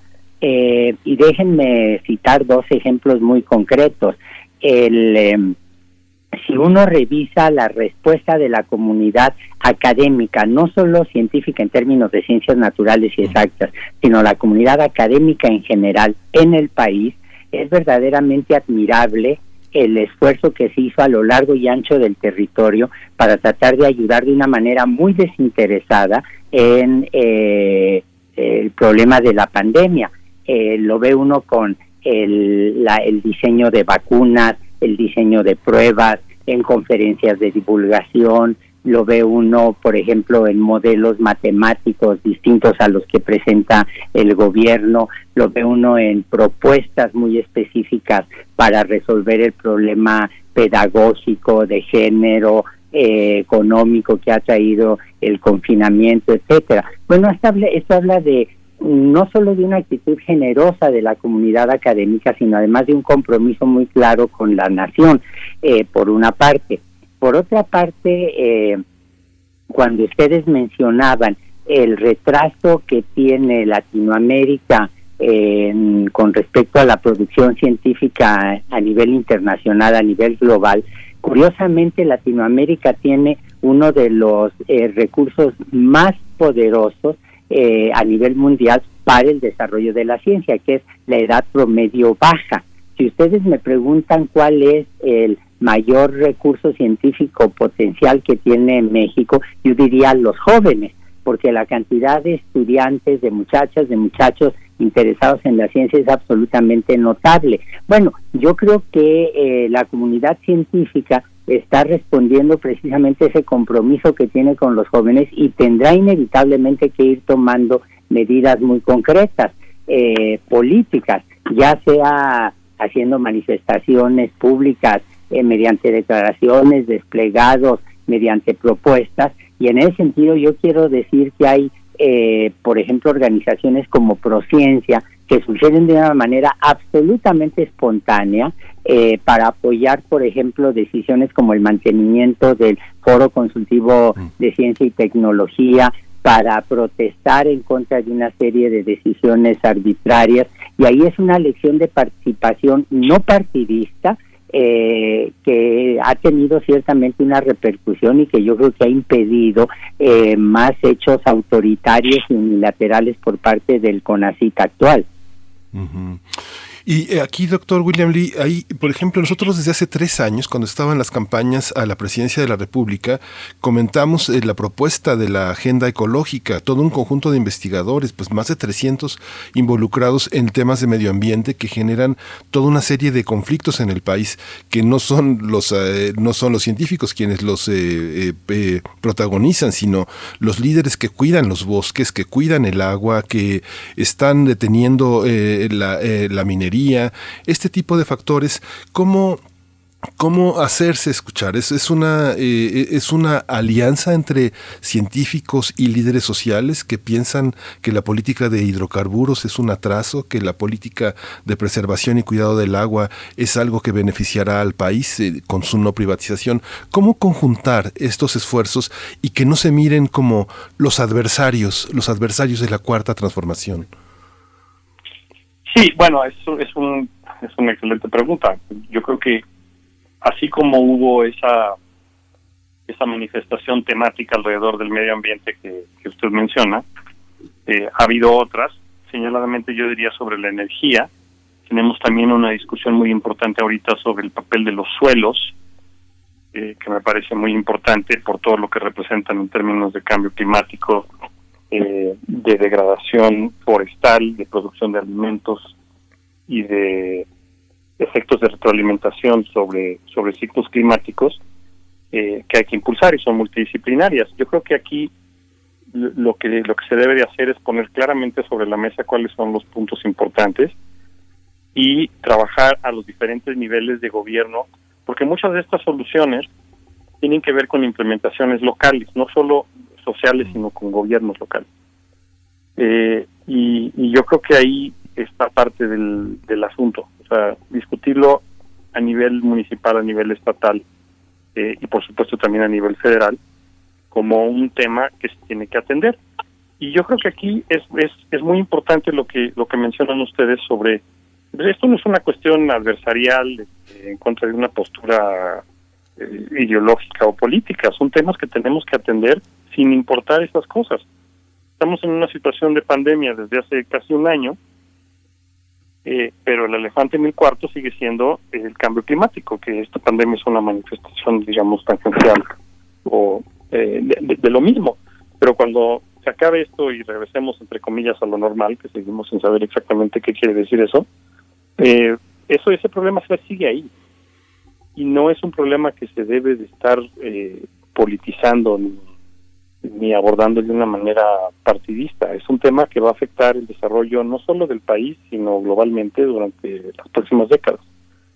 Y creo que esa es la manera de plantearlo. No, no es un asunto de si está uno a favor o en contra de, un, de una postura política o no. Es qué, qué, queremos para el futuro de este país este, y globalmente en las próximas décadas. Y sí tiene que haber una componente de conciencia social para plantearlo y para discutirlo, para decir, bueno, ¿qué se va a hacer al respecto de esto? Em, el, tema ambiental en México es muy serio, hay una degradación muy importante de suelos y de bosques, eh, y eso se tiene que no solo detener, sino revertir. Eh, y pasa por una serie de cosas que tienen que ver con planeación urbana, con uso del agua, con el desarrollo de proyectos que, que se tienen que planear con cuidado, eh, y que sus afectaciones ambientales no solo inmediatas, sino lo que implican para el desarrollo en esas zonas a futuro, eh, tiene que ser valorado. Y el ejemplo más, más importante que tenemos enfrente es el del Tren Maya, eh, donde no solo hay una afectación, digamos, por la deforestación inicial de la construcción, sino lo que eso va a implicar en términos de desarrollo. Eh, y, y se pueden hacer esquemas de desarrollo sostenible, pero se tienen que planear desde el principio, sobre todo cuando se está haciendo esto en una zona tan virgen como es la zona de la península en algunos de los tramos del, tren. Es un ejemplo, pero creo que la eh, e, e, es muy ilustrativo de cómo eh, deberíamos de hacer las cosas este, si queremos atender estos problemas en el largo plazo. Eh, creo que de manera inteligente el desarrollo no está peleado con la sustentabilidad, para nada, pero hay que pensarlo en esos términos.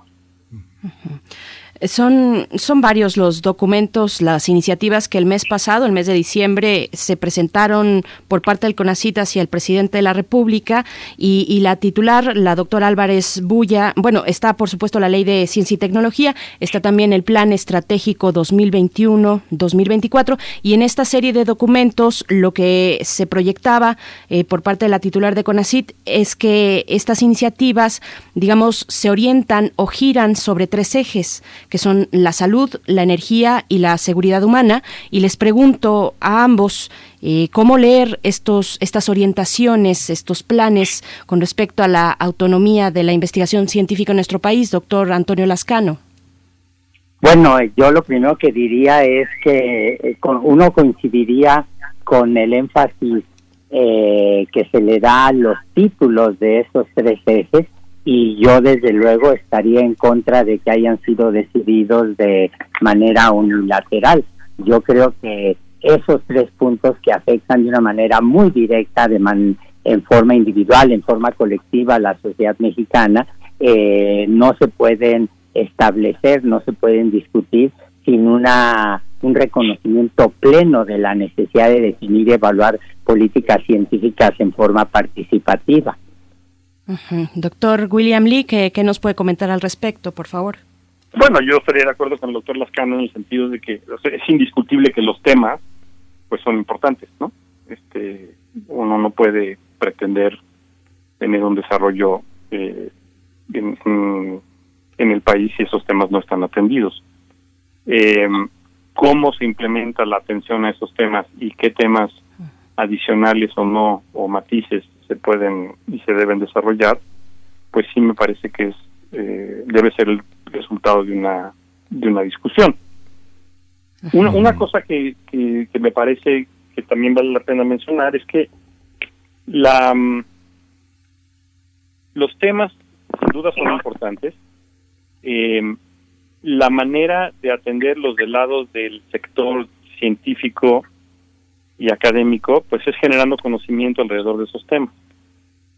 Y por supuesto que se pueden emitir eh, convocatorias temáticas para atender algunos de esos temas. Pero creo que ese paso es vital. Y, eh, y si no se atiende, entonces se, cae, se corre el riesgo de que no se atiendan correctamente. Eh, la convocatoria pública para que las capacidades individuales de grupo y de infraestructura se pongan eh, en una cierta dirección me parece que es crítica. Y, y, eso este creo que está faltando en este momento.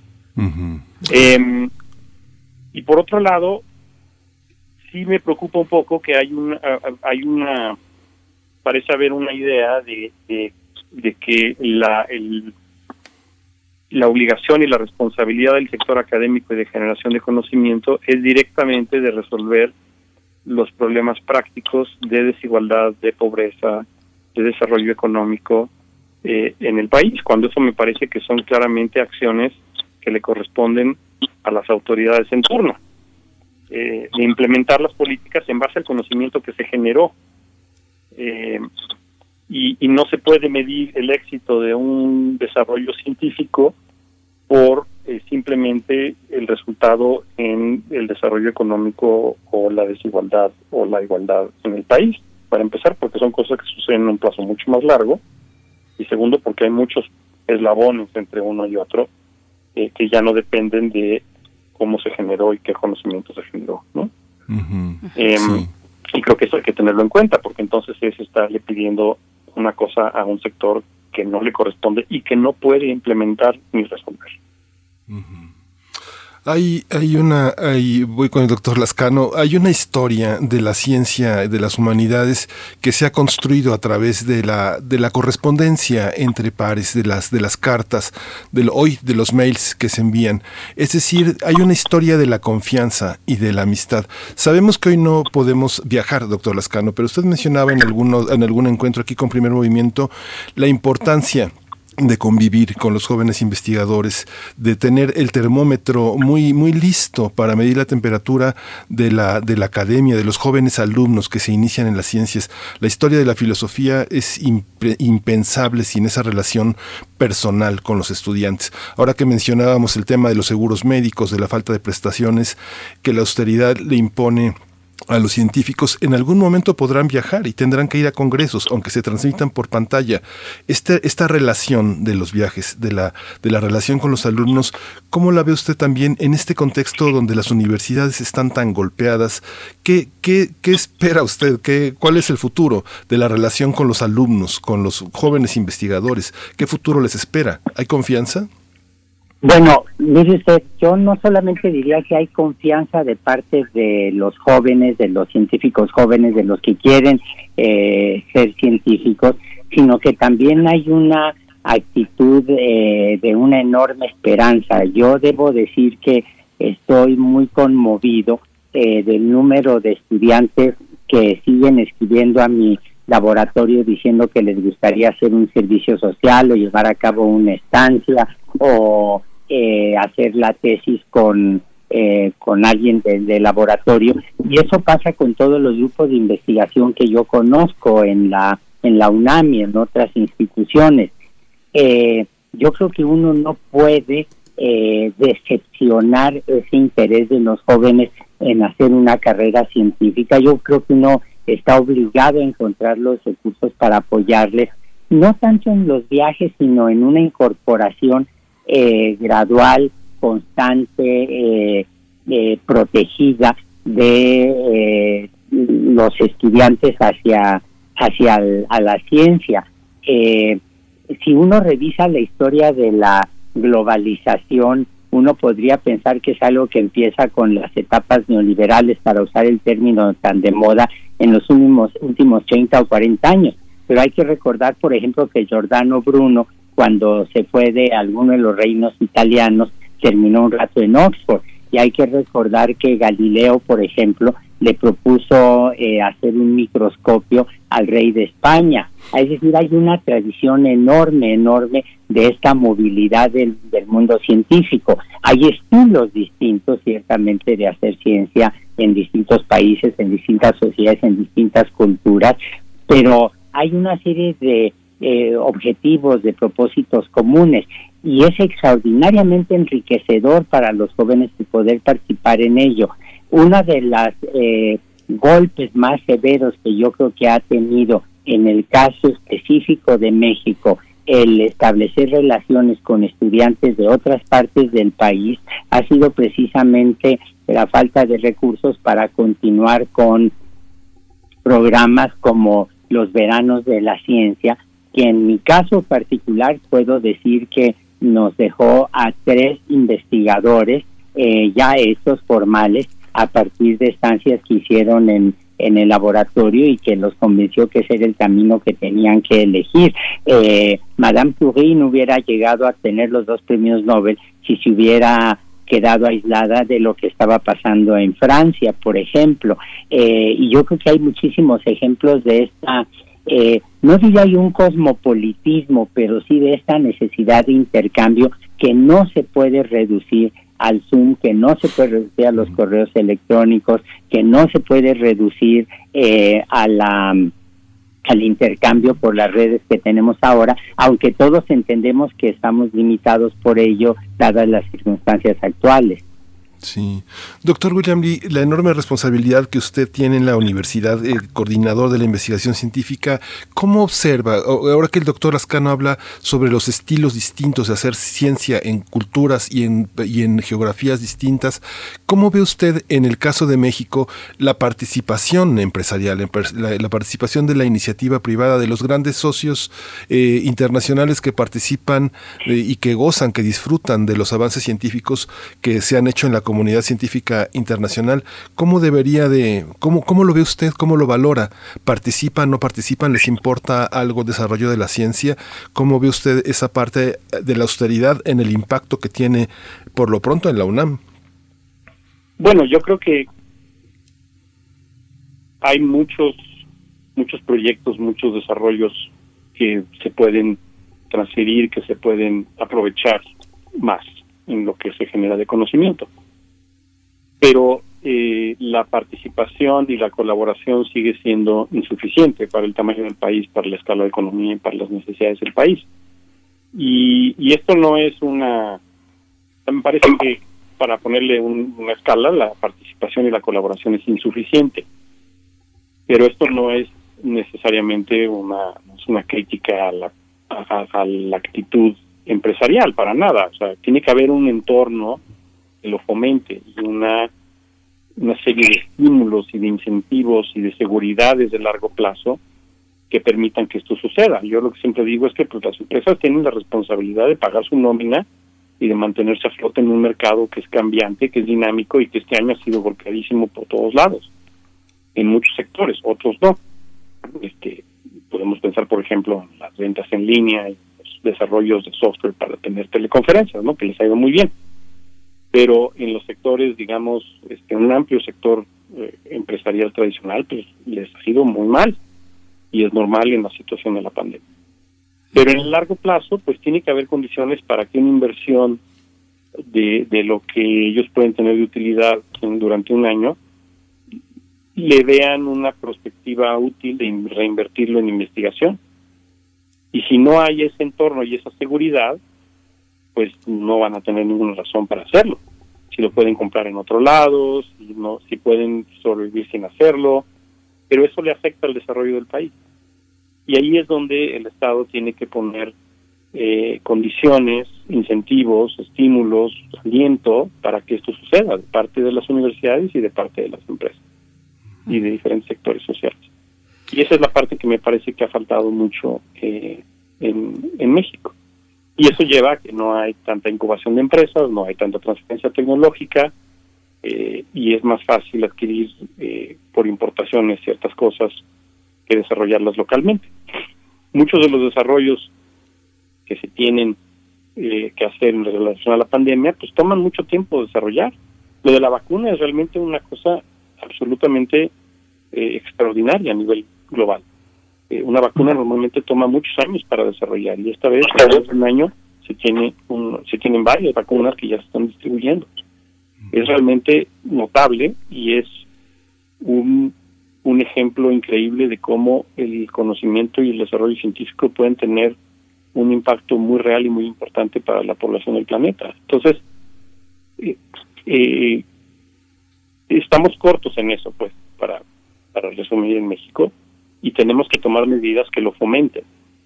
Y parte de la preocupación este, que, tengo en torno a cómo está el asunto, y creo que la comparte el doctor Lascano, es que no veo que eso esté mejorando. Y eso sí me parece muy preocupante.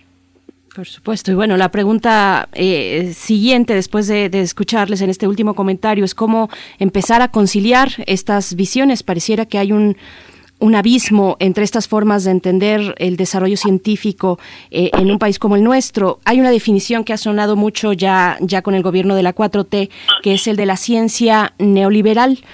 Eh, ¿Cómo conciliar, doctor Lascano, estas visiones, la visión social, popular que tiene el gobierno, con esta otra forma o lo que sea que signifique esto a lo que se refieren los eh, adeptos al gobierno de la 4T como ciencia neoliberal? ¿Qué decir de esto y cómo hacer este puente, cómo conciliar las visiones? Bueno, yo creo que lo primero que uno tiene que decir es que se necesita una ciencia sin adjetivos. Eh, hubo un experimento falló de manera estrepitosa en 1918 cuando una vez que los bolcheviques toman el poder eh, decidieron crear una eh, ciencia socialista así explícitamente.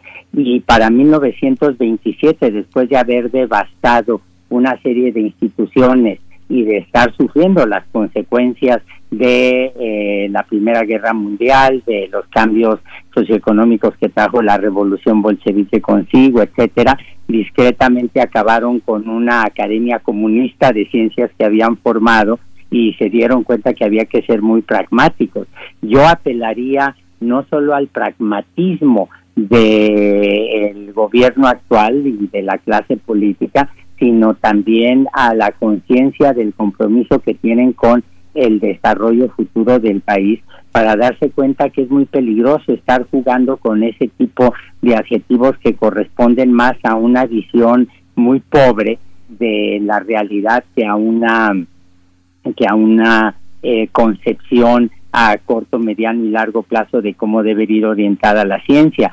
Yo creo que en el caso explícito, por ejemplo, del CONACYT, la directora general es una científica muy distinguida. Yo siempre he respetado el trabajo que ella ha hecho en ecología, especialmente en ecología, en desarrollo de plantas, y yo creo que basta con que ella y algunos de sus colaboradores eh, los que todavía quedan del equipo original volteen hacia sus propios currículos, sus propios compromisos y se den cuenta que este no pueden seguir haciendo esos juegos, que lo único que están haciendo es tensar, es polarizar la, la situación. Eh, el, CONACIT no tiene enemigos. Yo creo que lo que encuentra en la comunidad son críticos que muy honestamente estamos tratando de evitar daños eh, a un sistema que ha costado mucho trabajo preservar y que se ha mantenido siempre gracias al esfuerzo individual y de instituciones como la UNAM, como el CINVESTAD, el Politécnico y las universidades estatales. Doctor William Nee, bueno, ya nos vamos acercando un poco hacia el cierre de esta conversación, entonces también preguntarle, ¿tiene o no la ciencia adjetivos, tiene apellidos? Lo cierto es que es estamos viendo pues un desencuentro entre el gobierno y algunas instituciones, algunos grupos de científicos y, se ha manejado pues ya desde hace varios meses estas distinciones entre ciencia neoliberal o una ciencia con una visión social. Eh, ¿Qué decir de, de, esta, de esta lectura, doctor William Lee? Sí, bueno, a ver, yo yo quiero pensar que eh, estamos todos en el mismo barco y que todos tenemos el interés eh, de poner el conocimiento a, al servicio de la mejor manera posible del desarrollo de nuestro país. Hay productos del conocimiento que no tienen aplicaciones inmediatas, son, son muchos, eh, se genera conocimiento por la curiosidad humana de generar conocimiento, de saber cuál es nuestro lugar en el mundo y en el universo. Digo, yo soy astrónomo, entonces aquí pues ni modo, saco a relucir este, la, la, formación este, disciplinaria, pero y, el doctor Lascano es biólogo y ha trabajado el origen de la vida durante muchos años, entonces son cuestiones muy fundamentales, ¿no? Pero nos queda claro que la generación de conocimiento eh, mejora la vida de las personas con aplicaciones eh, útiles para la sociedad. También, por supuesto, hay generación de conocimiento y aplicaciones de ese conocimiento que han sido eh, agresivas y nocivas para la sociedad, ¿no? Este, en guerras, en desarrollo de armamentos, en, contaminación. Pero esas son las aplicaciones que dependen de nosotros, de, la ética de las personas, de, lo, de, de saber si algo está causando un daño, entonces tomar medidas para revertirlo. Si sabes que causa daño y no tomas medidas, entonces estás incurriendo en un asunto ya más serio. Em, pero en este en este sentido es que creo que estamos todos en el mismo barco y con la voluntad de contribuir de manera constructiva con diferentes visiones a un a un desarrollo. Lo que no me parece adecuado es que con etiquetas se descalifiquen las opiniones distintas simplemente porque no se está de acuerdo con ellas. Y ponerle una etiqueta como esa, como la que acaban de mencionar ustedes de neoliberal, a, a la ciencia en general, pues me parece completamente inadecuado y contraproducente. Este, no sirve de nada y no va a llegar a nada bueno politizar estos asuntos de esta manera.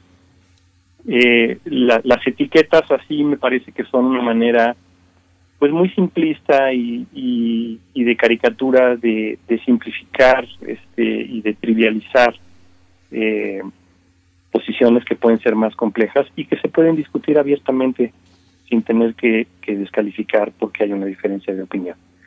Y, y, las etiquetas de esta manera me parece que van en, en, esa dirección de descalificación y de simplificación para, para nulificar eh, y no tomar en cuenta ciertas posiciones y no sirve para nada. Eh, yo creo que, hay que tener una, una, actitud constructiva de ver qué sirve, qué no sirve. Eh, hay muchos matices y de cuál es la manera de que el sector y, las personas que nos dedicamos a la investigación y a la generación de conocimiento del desarrollo tecnológico en todas las áreas, en las humanidades, en las sociales, en absolutamente todo, podamos contribuir al desarrollo del país. Creo que hay mucha voluntad, sigue habiendo y va a haber, va a seguir habiendo mucha voluntad de contribuir, pero para eso hay que discutirlo y tomar en cuenta las diferentes opiniones a la hora de tomar decisiones. Eh, y creo que ese es el punto que ahorita está en el centro de estas preocupaciones para poder eh, tomar las mejores eh, las mejores consideraciones. Sí. Pues les agradecemos muchísimo. Esto no, esto no termina, esto empieza, porque además venimos, vamos hacia un periodo electoral muy importante, donde muchas de las propuestas, como decía el doctor Lascano, también se generan en el interior del país y, esta necesidad de, consulta, de interlocución, pues es fundamental. Doctor Lascano, le agradecemos muchísimo eh, el, haber participado esta mañana. El doctor Lascano es doctor en ciencias por la UNAM, biólogo especializado en biología evolutiva, ha estudiado la evolución temprana y el origen de la vida es Premio Universidad Nacional 2007, Premio Charles Darwin al Académico Distinguido en 2013. Muchas gracias, doctor Lascano, por su presencia. Encantado, gracias a ustedes por la oportunidad. Es un placer intercambiar opiniones con un amigo y colega, con ustedes y con el doctor Lee. Gracias, doctor William Lee. Muchísimas gracias, doctor William Lee, coordinador de la investigación científica en la UNAM, nuestra máxima casa de estudios. Muchas gracias, doctor Lee. Muchísimas gracias a ustedes, muchas gracias al doctor Lascano, un placer. Hasta pronto. Muchas gracias a los dos. Pues bueno, qué, qué, discusión y todavía lo que nos queda por delante, esta cuestión, bueno, las implicaciones de la cancelación de los fideicomisos, qué tipos de medidas se podrían empezar a echar mano para, por ejemplo, lo que ya se mencionaba Miguel Ángel, eh, pues dar posibilidades a las y los becarios, a estos jóvenes eh, interesados y comprometidos eh, con una carrera científica, también para la asistencia a congresos regionales o internacionales, en fin, hay mucho que seguir conversando. Vamos, ya nos acercamos al cierre de la hora para despedirnos de la radio Nicolaita para encontrarnos el día de mañana con ustedes a partir de las 8 de la mañana y nos vamos a ir con algo de música. Gracias, por cierto, a todos ustedes por sus comentarios en redes sociales. Les leemos, les leemos con mucha atención. Muchas gracias. Vamos a escuchar esto a cargo del argentino Luis Alberto Spinetta. Ya no mires atrás es la canción.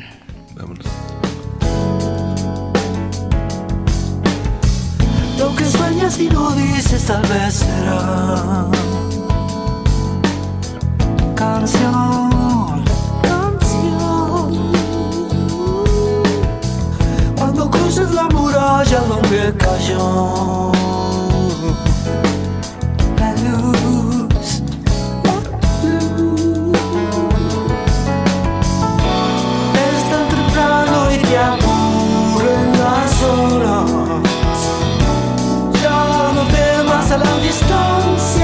te aparta, te aleja de tus sueños otra vez. Ya no mires atrás.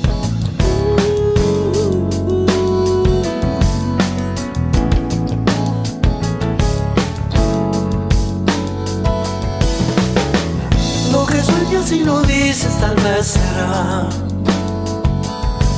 canción.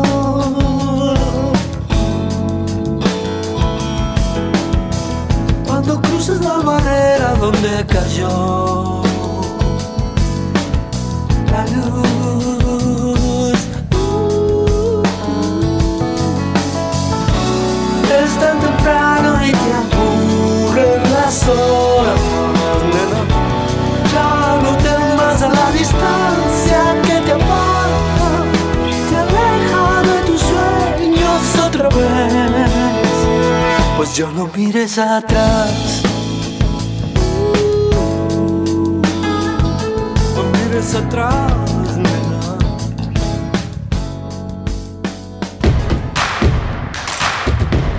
Síguenos en redes sociales. Encuéntranos en Facebook como Primer Movimiento y en Twitter como arroba PMovimiento. Hagamos comunidad.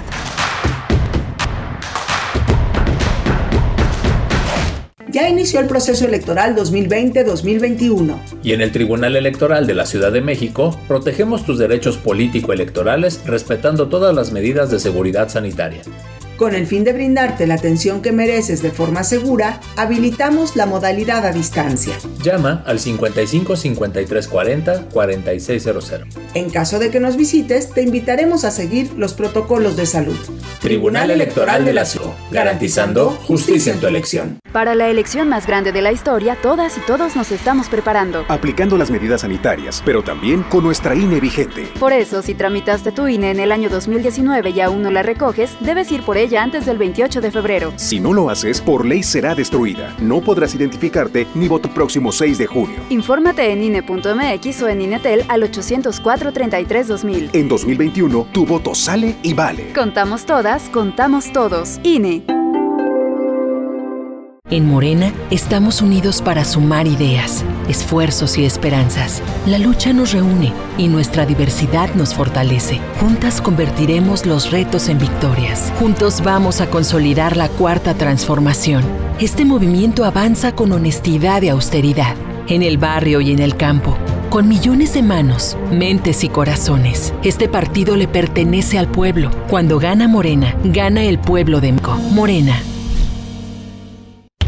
el distanciamiento social y el aislamiento son medidas necesarias para los tiempos que vivimos. Y donde el ocio aparece, la cultura llega a sanar. Cultura UNAM pone a tu disposición el programa Cultura UNAM en casa, una programación variada de actividades a distancia, a las cuales puedes acceder por distintos medios digitales, artes visuales, música, danza, teatro, cine, literatura, cursos, talleres y más. Busca las distintas opciones que hemos preparado para ti en TV UNAM, radio y en culturaunam.mx. En redes sociales puedes estar al tanto de las actividades con el hashtag Cultura UNAM en casa. Fomentamos el acercamiento social frente al distanciamiento físico. Cultura UNAM. Habla Alejandro Moreno, presidente nacional del PRI. Tenemos que pensar en México, un México unido y para todos. Hay quienes piensan que estamos solos, pero no lo estamos. Vamos a proteger a nuestros hijos, a los jóvenes, a los adultos, a las mujeres y hombres, porque México es uno solo. Como tú, cada vez somos más los que soñamos con un mejor país. Cada vez somos más los que pensamos en México. Propaganda dirigida a militantes y simpatizantes del PRI. En 2018 te ofrecimos transformar la basura en energía. Permiso laboral para acudir a reuniones escolares. Impartir educación contra el bullying. Que las empresas permitan el trabajo en casa e impulsar la adopción de animales de compañía. Estas propuestas ya son ley. Soy Karen Castrejón, una mujer de trabajo, del Partido Verde y vamos por más. En el Partido Verde cumplimos. En el Partido Encuentro Solidario tenemos como principio fundamental las relaciones humanas y el derecho a la vida desde su concepción y hasta la muerte natural por encima de cualquier otro interés. Lo que más nos importa es la vida y la vocación de servicio a partir de la igualdad. Defendemos los valores tradicionales y el desarrollo del individuo de acuerdo con su libertad. En el PES se privilegia la libertad de conciencia. Partido Encuentro Solidario, el partido de la vida. El distanciamiento social y el aislamiento son medidas necesarias para los tiempos que vivimos. Y donde el ocio aparece, la cultura llega a sanar. Cultura UNAM pone a tu disposición el programa Cultura UNAM en casa, una programación variada de actividades a distancia, a las cuales puedes acceder por distintos medios digitales, artes visuales, música, danza, teatro, cine, literatura, cursos, talleres y más. Busca las distintas opciones que hemos preparado para ti en TV Radio UNAM y en culturaunam.mx. En redes sociales puedes estar al tanto de las actividades con el hashtag Cultura UNAM en casa. Fomentamos el acercamiento social frente al distanciamiento Cultura UNAM.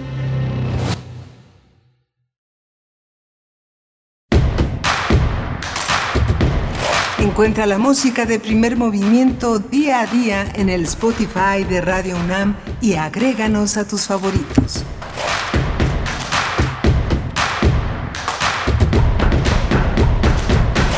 Estamos ya de vuelta en primer movimiento. Bienvenidos, bienvenidas para iniciar nuestra tercera hora de este martes 5 de enero, 9 con 6 minutos de la mañana. Es la hora que marca el centro del país. Les, les saludamos a quienes nos escuchan en redes sociales. Eh, bueno, nos escriben en redes sociales y nos escuchan a través del 96.1 de FM, del 860 de, de AM y también en www.radio.unam.mx. Allí en cabina se encuentra un equipo de mujeres al frente de la producción está Socorro Montes en los controles técnicos, Frida Saldívar en la producción ejecutiva y Violeta Berber, nuestra compañera que recién se incorporó esta semana, el día de ayer, a la asistencia de producción y por supuesto mi compañero Miguel Ángel Quemain en el micrófono del otro lado con sana distancia. Seguimos así en este formato a distancia para protegernos, Miguel Ángel, y para llevar a cabo nuestra labor cotidiana. ¿Cómo estás? Hola, muy bien, muy bien, eh, Berenice. No había, no había reparado en eso que señalas un equipo de mujeres, de amazonas, de verdaderas timoneles, que es, eh, es importante eh, vivir en este, en este siglo, en este momento, que a pesar de todas las vicisitudes tengamos tantas mujeres al frente de cosas tan importantes. Tuvimos una, una mesa una mesa, casi una mesa, ¿verdad? De una mesa de, de, ciencia con el doctor William Lee, con el doctor Antonio Lascano, sobre la necesidad de hacer un balance de estos dos últimos años de ciencia hay que revisar el informe, hay que revisar la ley y ver qué importancia le están dando a lo que el doctor William Lee decía, los últimos 40 años, 40 años, cuatro décadas de esfuerzo, de trabajo, de colocarnos en un ámbito internacional donde México ha sido reconocido pues, pues por los máximos, por las máximas autoridades internacionales en el mundo de la ciencia, de las humanidades, y tenemos un lugar que no debemos de perder, y menos en pro de ideologías, de cuestiones muy momentáneas, de vicisitudes que polarizan al país. Tenemos que, que trabajar en conjunto para entender qué es lo que estamos viviendo. Por supuesto. Y bueno, también eh, un poquito para apuntalar este tema, invitarles a que consulten la Gaceta de la UNAM, que ya se publicó como cada lunes. El día de ayer salió su primer número de enero y lo dedican la Gaceta a hacer un recuento, a hacer un anuario del 2020 de la UNAM de las eh, de la forma en la que esta universidad se ha conducido en su gran diversidad de espacios con respecto a la pandemia. Es un recuento del papel de la UNAM durante este momento de pandemia. Los retos por ejemplo, de trasladar todas las actividades académicas a un espacio virtual. Bueno, eso para empezar ya es un reto mayúsculo.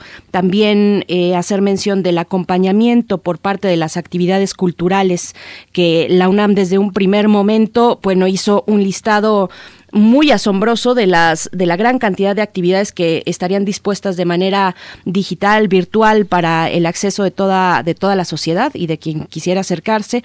Bueno, la cultura nos ha acompañado y ha sido fundamental en este encierro.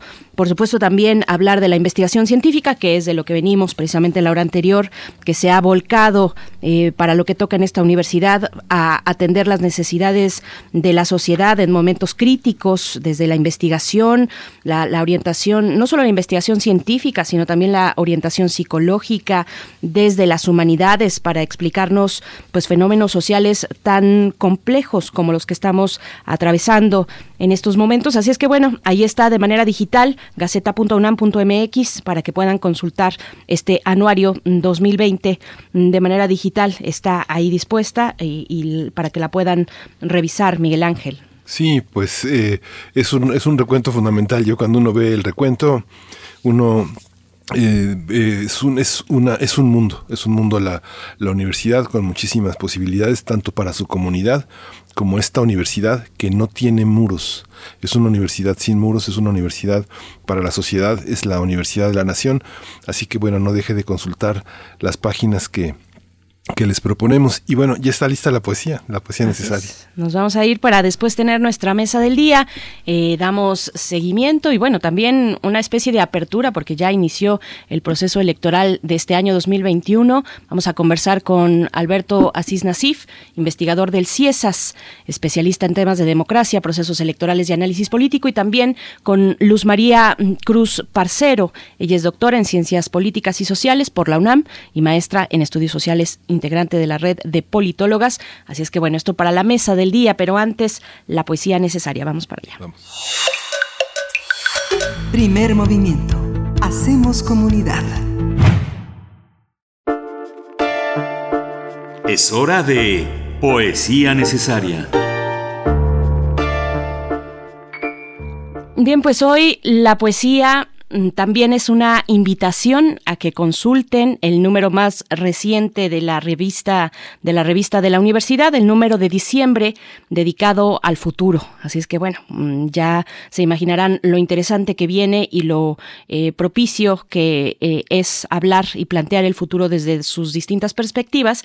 Y bueno, como de costumbre, cada número de la revista incluye una sección, una selección de poesía y la selección en esta ocasión es de José Emilio Pacheco, eh, un poema publicado originalmente en 1976 en las eh, islas, las alas a la deriva. Este poema, eh, bueno, se titula Horas Altas yo lo entiendo como ese momento, esas horas en las que no sabemos si es demasiado tarde o si es demasiado temprano, si ya es de mañana, si ya es mañana o sigue siendo ayer. Bueno, es un juego de nuestra percepción del tiempo, pero también a mí me dio la impresión al leerlo, eh, pensé que eh, en el momento en el que estamos hoy viviendo como humanidad, esta era donde el tiempo pues ha cobrado nuevos ritmos, nuevos significados, donde además anhelamos el momento de un nuevo comienzo, eh, pero seguimos un poco a ciegas, así es que bueno, me pareció adecuado compartir con ustedes Horas Altas, José Emilio Pacheco, vamos con la poesía que pueden ustedes encontrar en la revista de la universidad, está dispuesta de manera digital. Horas Altas. En esta hora fugaz, hoy no es ayer, y aún parece muy lejos la mañana hay un azoro múltiple, extrañeza de estar aquí, de ser en una en un ahora tan feroz que ni siquiera tiene fecha. Son las últimas horas de este ayer o el instante en que se abre otro mañana. Se me ha perdido el mundo y no sé cuándo comienza el tiempo de empezar de nuevo. Vamos a ciegas en la oscuridad, caminamos sin rumbo por el fuego.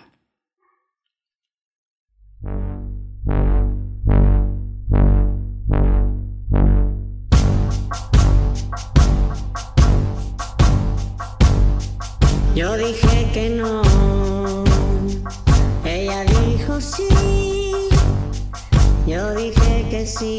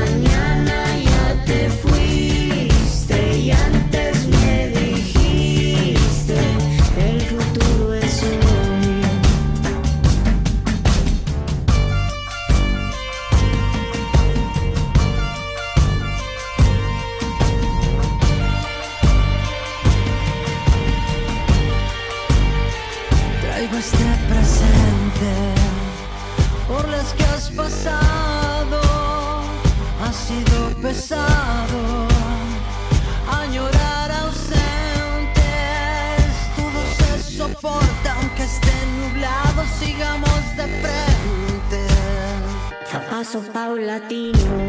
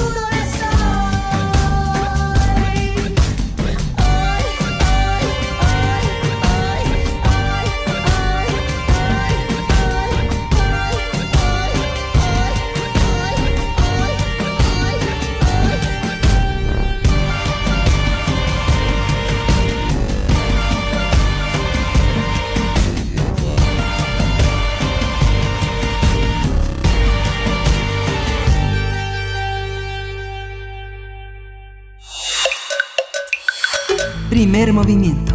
Hacemos comunidad. La mesa del día. El próximo 6 de junio se realizarán las elecciones más grandes de la historia de México.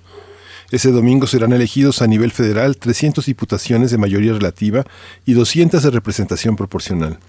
15 gobernaturas, 30 congresos locales, así como ayuntamientos, regidurías, sindicaturas y juntas municipales. El Instituto Nacional Electoral estima que alrededor de 92.4 millones de ciudadanas y ciudadanos podrán ejercer su derecho al voto.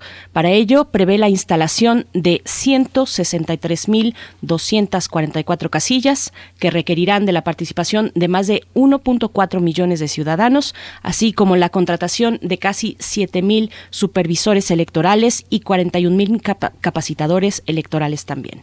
Se trata de unos comicios que se desarrollan en medio de las medidas sanitarias para evitar al máximo contagios de coronavirus. También se realizan en un contexto en el que la autoridad electoral ha aprobado criterios y lineamientos para garantizar la equidad en la contienda. De acuerdo con datos del INE, hasta el momento se han registrado 447 aspirantes a candidatos independientes, 74 mujeres, 373 hombres que contendrán, eh, contenderán en las alcaldías, diputaciones, gubernaturas, presidencias de comunidad, de comunidad y presidencias municipales. Cabe señalar que las precampañas a diputaciones ya comenzaron desde el año pasado, así como la difusión en medios electrónicos de spots de los partidos políticos. Se estima que hasta antes de las elecciones del 6 de junio serán transmitidos más de 53 millones de anuncios de los candidatos y los institutos políticos. Bien, pues complejo el panorama. Vamos a realizar un análisis esta mañana en la mesa del día sobre el proceso electoral para este año 2021, su complejidad eh, ante la pandemia, por supuesto, de la COVID-19 y los retos para la democracia en México. Y ya nos acompañan nuestros invitados. Presento al doctor Alberto Asís Nasif, él es investigador del CIESAS, especialista en temas de democracia, procesos electorales y análisis político. Y bueno, como siempre es un gusto poder conversar con usted, doctor Alberto Asís Nasif. Bienvenido a Primer Movimiento una vez más. ¿Qué tal? Muy buenos año. días, Berenice, Miguel Ángel. Buenos, Buenos días, días. doctor. Eh, También está con nosotros la doctora Luz María Cruz Parcero. Ella es doctora en Ciencias Políticas y Sociales por la UNAM y es maestra en Estudios Sociales por la UAM.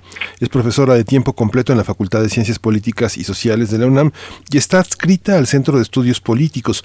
Integra la red, forma parte de la red de politólogas y sus líneas de investigación han sido elecciones, participación ciudadana, clientelismo y ciencia política con perspectiva de género. Buenos días, doctora Luz María Cruz Parcero. Gracias por estar aquí en Primer Movimiento. Muy buenos días, Miguel Ángel Berenice. Buenos días a Muchas todo el gracias. público. Gracias. feliz año a ambos. Pues bueno, comenzamos con esta charla, una elección la más grande eh, de, de nuestro país, eh, del México moderno, en general de nuestro país, en medio de un momento de pandemia. ¿Qué decir? ¿Con qué iniciar este balance, doctor Alberto Asís Nasif, por favor? Sí, buenos días. Eh, creo que la, la elección de del año eh, que está ya empezando a, a correr, la, el próximo 6, 6 de junio será la, el, el día de la elección, eh, representa eh, una serie de, de novedades, digamos, en el escenario, eh, en el escenario político de- del país. Eh, me gustaría señalar en primer lugar que por primera vez se junta, digamos, la lógica de lo local con la lógica de lo federal en términos de, los procesos electorales, porque las elecciones intermedias generalmente habían sido elecciones en donde se elegía a la Cámara de Diputados, y esta eh, elección era una elección de las maquinarias políticas, de los partidos. Ahora, eh, con los cambios y las reformas que se han hecho últimamente, pues lo que tenemos es eh, una elección eh, que va a ser en todo el en todo el país. Cuando uno ve el mapa de lo que se va, los datos que ustedes daban hace un momento, eh, va a estar todo el país prácticamente en el en el proceso electoral. Esto creo que es un, un, un primer elemento muy muy importante en donde la personalización, digamos, de las elecciones locales, en donde va a haber las 15 gobernaturas, los congresos de, de casi todo el país, de 30 congresos, las eh, presidencias municipales, etcétera. Bueno, esto le da una personalización a la vida política y a la competencia electoral, sumado a las maquinarias electorales que serán en el plano en el plano federal. En segundo lugar, bueno, pues está la cuestión de la paridad de género que se está eh, exigiendo ahora como parte de los requisitos en donde los partidos tendrán que eh, postular eh, candidatas mujeres está pidiendo por lo menos para las gubernaturas que sean alrededor de siete siete mujeres de las quince que se van a esto ha metido digamos una nueva tensión y una cuña muy importante, digamos, para generar esta, esta paridad eh, de género. Y luego la cuestión de la reelección legislativa, en donde una gran mayoría, eh, se hablaba de más de 400 de los actuales diputados van a buscar la vía de la, de la reelección. Esta ya era una figura que estaba contemplada, pero ahora la vamos a ver, digamos, eh, de forma completa en el, en el proceso en el proceso actual. Creo que esto es un, un, primer bloque de, de, conjunto. Y el segundo tiene que ver con eh, que la elección se está presentando como un gran referéndum, como el bloque de las alianzas, tres partidos de oposición, el PRI, el PAN, el PRD, que por primera vez van a ir juntos, digamos, aliados en una en una coalición eh, parcial hasta ahorita eh, frente a los eh, partidos de la 4T o los partidos que apoyarían el proyecto gubernamental actualmente, que es además de Morena, pues está el Partido Verde y el Partido del Trabajo. Estos dos eh, grandes bloques, digamos, de, partidos, creo que se van a llevar la mayor parte de los de los votos. Y la narrativa que se está presentando es eh, por parte del, del, gobierno y de la 4T eh, la posibilidad de ganar la mayoría eh, otra vez en la Cámara de Diputados para poder consolidar el proyecto del gobierno frente a la narrativa opositora que dice que se necesita generar un contrapeso de tal magnitud que pueda de alguna manera obligar al gobierno y a Morena a negociar a sentarse a negociar con la oposición pues los cambios, las reformas y los proyectos que está eh, proponiendo, ¿no? Y esto de alguna manera pues sería un, eh, un elemento muy eh, muy significativo y creo que va a ser el eje fundamental a través del cual se va a construir el discurso político durante los próximos cinco meses que vamos a estar en este proceso electoral. Doctora Luz María Cruz Parcero, también su opinión, bueno, su balance inicial, su análisis, la elección más grande de nuestra historia, en el momento tal vez más complejo, este momento de pandemia, ¿qué decir?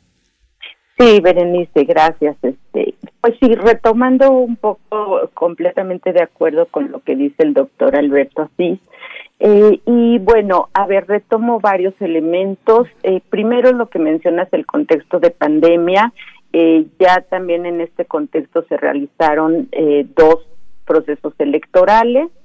Eh, salieron bien los procesos electorales, las evaluaciones son positivas. Estamos esperando todo este asunto de la de la vacunación que pueda generar un ambiente pues de mayor certidumbre, sobre todo porque sí resulta eh, cuando cuando uno ve cómo funciona el proceso electoral, ya la parte operativa de todo lo que se tiene que organizar. Ustedes dieron datos de eh, pues de la cantidad de, de, renovación de puestos de las 164 mil casillas instalar, los supervisores eh, supervisores electorales, capacitadores que tendrán que estar en campo trabajando.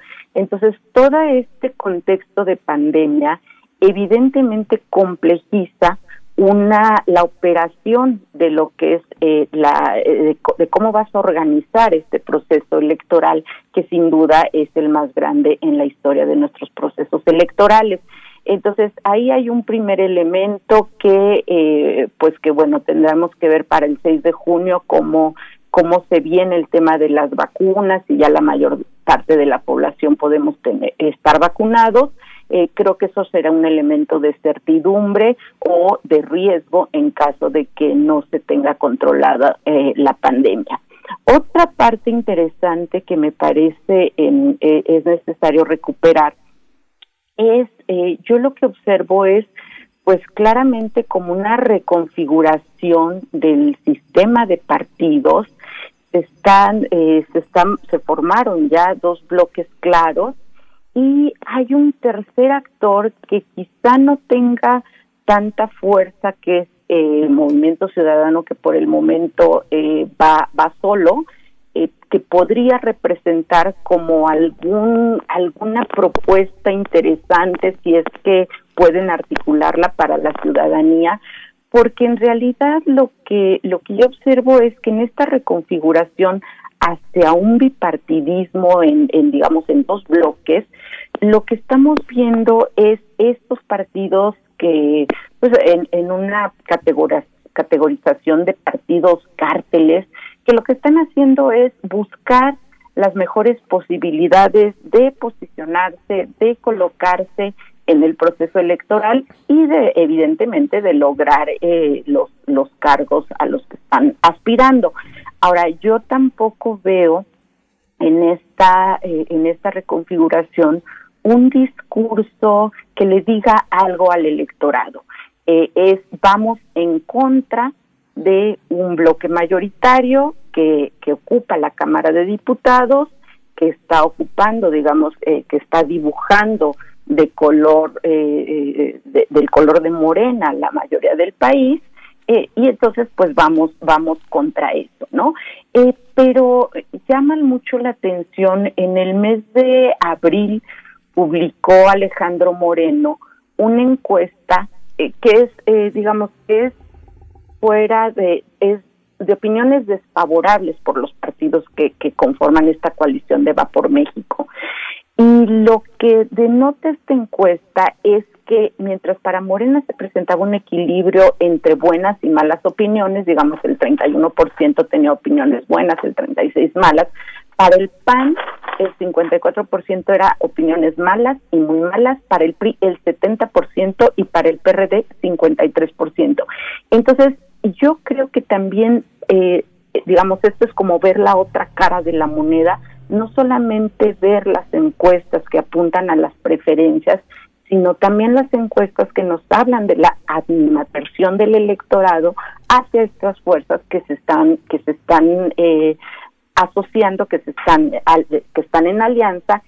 Y lo que sí no observo es eso, un discurso que cambie, que cambie el eje, que permita decirle algo a la ciudadanía, más allá de vamos en contra de Morena o vamos en contra de esta mayoría que tiene aplastante en el Congreso. Eso es por un lado. Y por otro lado también resulta eh, pues preocupante esta eh, cómo se están posicionando los actores autónomos, en particular el Tribunal Electoral, el INE, ante este discurso presidencial mañanero que está apostando por una polarización y por una franca intromisión en la autonomía institucional. Creo que esos son los, los elementos que yo dejaría ahorita para este eh, primer momento. Doctor Asís ¿cuál, cuál es la, cuál- cómo piensa usted que el electorado pueda encontrar eh, en, en Morena una serie de opciones. ¿Es lo local lo que determinará las elecciones, la capacidad de gestión que las personas en esta pandemia observen frente a la recuperación económica? Eh, se, se dice la salud, la seguridad, eh, el, empleo, la economía serán los factores decisivos. Eh, ¿Usted cree que así será, que eso modele los perfiles de las personas que serán elegidas en 2000, en este año? Bueno, ahí hay una, una cuestión este, que se vuelve a, a plantear, es decir, eh, de qué manera eh, toda la crisis eh, que se generó con la eh, pandemia, la crisis de salud y la crisis económica, eh, la crisis social que ha repercutido de forma muy importante en la pérdida de empleos y en y en la caída, digamos, del crecimiento económico del país, etcétera, además de, de los saldos tan eh, terribles de la misma pandemia, ¿no? Como ya contabilizaban ayer más de 127 mil defunciones, etcétera. Pues pareciera que hasta el momento no se la están eh, cobrando de forma muy eh, directa a este gobierno o al presidente de la República.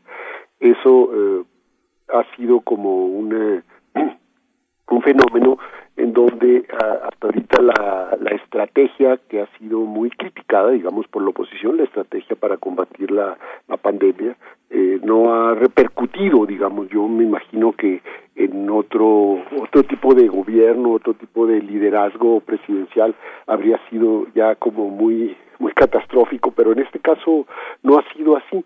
Esto eh, abre la interrogante de qué va a pasar eh, respecto a los eh, candidatos y al proceso electoral mismo, es decir, cómo esto puede de alguna manera afectar eh, al, la lógica sería si uno eh, viera de, desde fuera, digamos, el, el proceso político, que afectaría al partido gobernante. Lo que había pasado en otros casos, eh, desde que hay alternancia en la presidencia, en 2003 la elección intermedia fue muy desfavorable para el PAN, que estaba gobernando igual en 2009. Los dos procesos fueron muy muy desfavorables. Vamos a ver si eso pasa ahora en, eh, en 2021, es decir, al PRI, por ejemplo, eh, en el sexenio de Peña Nieto, la elección intermedia no, no le fue tan mal, a pesar de que ya había caído de forma importante de, la opinión favorable sobre, sobre la presidencia, ¿no? Pero la maquinaria del PRI logró mantener todavía, de cierta forma, eh, la votación para tener ahí una mayoría en una alianza en la en la Cámara de, Diputados. Y eso es lo que se va a estar eh, eh, digamos disputando combinado digamos con estas 15 gobernaturas que me imagino que cada una de ellas son historias regionales en donde se tienen que analizar eh, de forma particular. No ahí no se puede no se puede generalizar. Eh, las encuestas que se mencionaban hace poco, las encuestas que han salido publicadas sobre la intención de voto, pues muestran que en efecto eh, el partido gobernante tiene eh, una gran eh, posibilidad, digamos, de ganar eh, la gran mayoría de los de los puestos. Hay como todavía una una suerte como de avalancha. Eh, eh, una suerte de teflón en donde no le afectan eh, los eh, los problemas de la crisis que estamos viviendo y que le pueden a través del liderazgo presidencial todavía beneficiar al partido al partido en el gobierno esto va a ser uno de los elementos fundamentales que vamos a ver en las estrategias de campaña de los próximos de los próximos meses no si ustedes mismos dieron el, el dato esto de los 53 millones de spots que vamos a tener que sufrir los ciudadanos a través de estas precampañas, campañas, intercampañas, etcétera, en los próximos meses, pues ahí está, eh, ahí va a estar concentrada, digamos, la eh, los los mensajes de la polarización política porque toda elección pues lleva a una a una competencia y a la competencia lleva a una polarización. Entonces van a ser meses en donde eh, va a estar altísimo el nivel de confrontación entre estos dos dos bloques. Y las orillas no va a estar eh, en efecto los tres nuevos partidos que van a tener el reto de eh, lograr el 3% para poder eh, quedarse, digamos, como partidos políticos. Si no lo logran, porque no pueden ir en alianza en la primera elección, entonces van a perder. Es, eh, es bastante probable si se polariza de tal manera que, eh, que no lleguen a tener esta eh, este porcentaje. Y el otro, pues el, el caso de Movimiento Ciudadano, ¿no? Como ya lo mencionaba la doctora, que hace eh, hace poco decidió, digamos, que él iba en solitario, que no se iba a liar con nadie, una forma de salirse de esta confrontación y presentarse como una opción distinta frente a la polarización que se está que se está generando, digamos, entre entre estos dos bloques que van a ser como los que van a, a pelear fundamentalmente la mayoría de los puestos de de elección. Y el otro eh, el otro elemento que se me hace importante que también mencionó la doctora sobre los organismos eh, electorales que van a, a, a ser los árbitros de la contienda.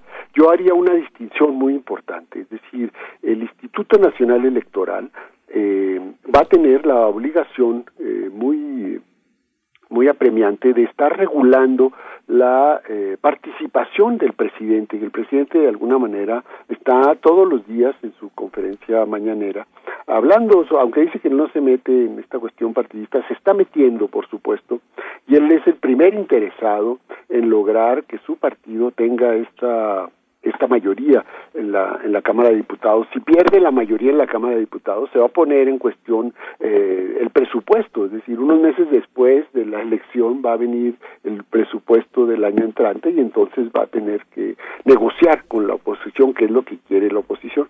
Sin embargo, hay eh, sumas de partidos hasta ahorita, el, el bloque opositor pues no está sumando no está sumando, sino pareciera que está restando. Es decir, los sectores adentro de cada uno de estos partidos que no ven con buenos ojos las alianzas estas que se están. Por ejemplo, panistas que toda la vida han luchado contra el PRI, pues no acaban de entender de qué forma van a ir aliados ahora con ese partido. ¿no? con el que lucharon toda la vida, ¿no? O eh, sobre todo este creo que es el, el, el caso, ¿no? O priistas, priistas que toda la vida han sido de este partido, cómo se van a aliar con esta derecha panista, ¿no? Que toda la vida la han combatido. Entonces, eh, desde el punto de vista de la cultura política, de la militancia, no está tan claro que pueda ser una, una suma.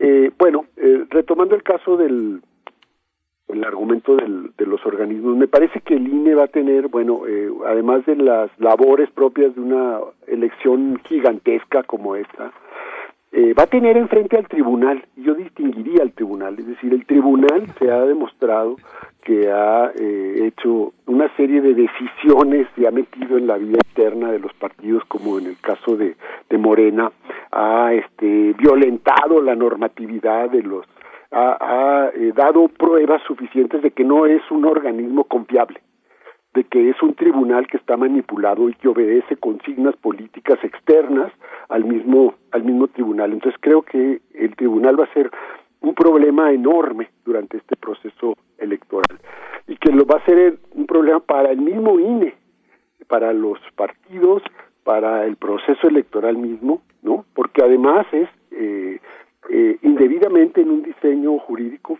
la última palabra, la última instancia. No hay nadie que revise sus eh, decisiones, sus proyectos y eh, que le pueda eh, poner un alto al, al tribunal. Esto, esto lo vuelve muchísimo más eh, problemático y peligroso a este organismo. Entonces, además es un, un organismo que no tiene todo el, la atención eh, de la opinión pública y que no está expuesto, digamos.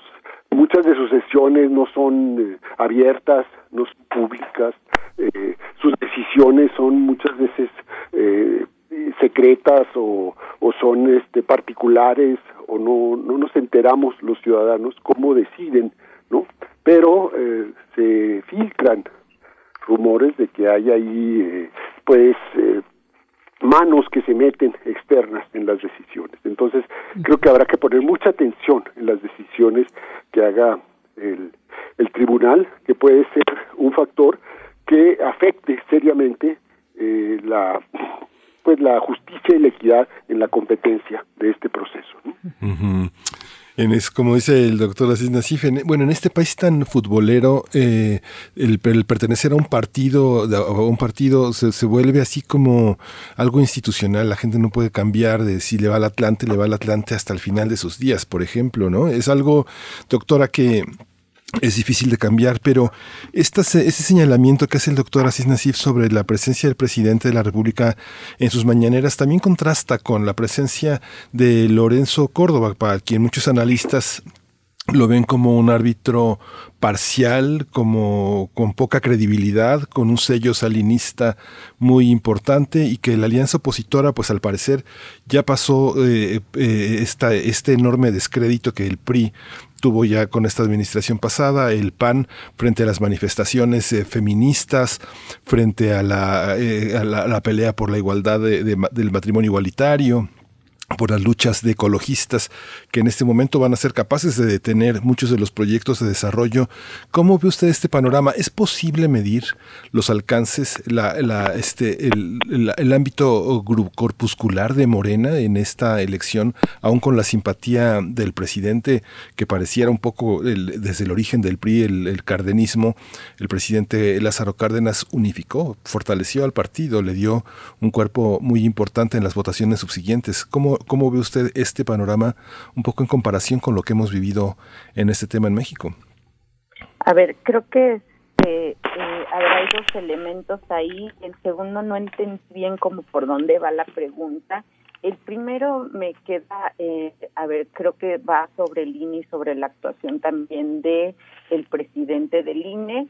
Eh, a ver, eh, sobre este primer punto, sí me parece que em, ahí hay que entender, eh, creo que sí se trata de una defensa de, un, de la autonomía institucional y, y quién tiene que realizar esa defensa, pues quien preside el órgano, en este caso el INE, y su presidente es Lorenzo Córdoba. Entonces, eh, yo sí, sí me gustaría también ahí hacer una, eh, suscribir también la diferenciación que señala el doctor Asís sobre eh, lo que ha construido el INE y lo que ha construido el tribunal. Sí tenemos dos instituciones que si bien se ubican en esta órbita de organizaciones de- que administran el, el proceso electoral, en una parte es la administración y en otra parte es la jurisdiccional, eh, sí me parece muy importante definir en términos de autonomía y de actuación. Por un lado, a mí me parece que, eh, que sí tiene un mandato particular el INE y el tema de la autonomía no es menor. El tema de la autonomía es llevado a nivel constitucional y se trata de una institución que toma decisiones y que organiza el proceso electoral con base en la experiencia que tiene y con base en lo que le mandata la Constitución y las y las leyes están eh, la- las leyes reglamentarias sobre los procesos electorales. Entonces eh, ahí me parece a mí que sí, eh, yo digamos yo yo sí estoy en favor de este apoyo de un discurso de respeto a la autonomía institucional y de constante recordatorio al presidente que forma parte de, de, otro de otro poder de otra instancia y que la, la eh, ver, yo sí veo un INE muy robusto sí veo un INE muy capaz de llevar a cabo este proceso tan complejo por los elementos que hemos mencionado, por la pandemia, por la cantidad de cargos a elegir, por lo que decía el doctor eh, el doctor Asís, pues en términos de que será una gran una gran elección en todo el país. Entonces sí veo a una institución muy robusta, capaz de eh, capaz de asumir este reto y llevarlo a buen puerto. Lo que tam- en lo que también coincido es que el tribunal no tiene esta misma característica. En el tribunal desde el 2019 hemos visto eh, algunos problemas que, que derivaron de la renuncia de la de la presidencia de Janino Palora en ese momento y eh, confrontaciones fuertes en, sus integrantes. Y esto, a ver, en términos de, confrontaciones, si se tratara de confrontaciones en términos de argumentación en materia electoral, de diferencias sobre cómo eh, so- sobre cómo se abordan las sentencias, sobre cómo se decide, pues es perfectamente válido, pero esas controversias eh, van más allá de esto. Y sí es muy preocupante eh, lo que menciona contigo con el doctor Asís, eh, sí es muy preocupante que las decisiones del tribunal, las, eh, las decisiones que ha tomado esta integración del órgano del órgano jurisdiccional eh, afectan la seguridad jurídica como un principio constitucional y que se, se relaciona evidentemente con la predecibilidad de de las resoluciones. O sea, hay casos que se deciden de una manera, hay casos que se deciden casos similares que se están decidiendo de otra manera. Solamente un ejemplo así como de los últimos, el registro de partidos. Eh, eh, cuando estaba México Libre y el PES, los dos partidos vulneraron, según las sentencias de, eh, del tribunal, principios constitucionales, algunos sobre transparencia, eh, el PES sobre sobre laici- sobre la laicidad y los magistrados aplicaron como criterios distintos en casos similares eh, al sí le dieron el registro y a México Libre no se lo dieron. Entonces, bueno, ahí hay este eh, también esto último que pasó con el tema de, de género, de, paridad de todo. Este, incluso, a ver, hubo toda una discusión muy amplia, se, se tuvo que, que reprogramar la sesión, se, este, digamos, se discutió mucho el tema de la, de la paridad. Finalmente, el comunicado de prensa que saca el tribunal trae otro sentido. Entonces, esas son como las, eh, como los elementos que a mí sí me parecen muy, muy delicados y que, y que sí preocupan porque justo como decía el doctor Asís, pues es la última instancia. O sea, no hay, no hay otro, no hay otra instancia a la cual recurrir cuando un actor siente que estas decisiones del tribunal no fueron, al menos no tienen esta seguridad jurídica como principio constitucional, ¿no? Entonces, es sí me parece algo algo fundamental y sí me parece preocupante en este proceso electoral.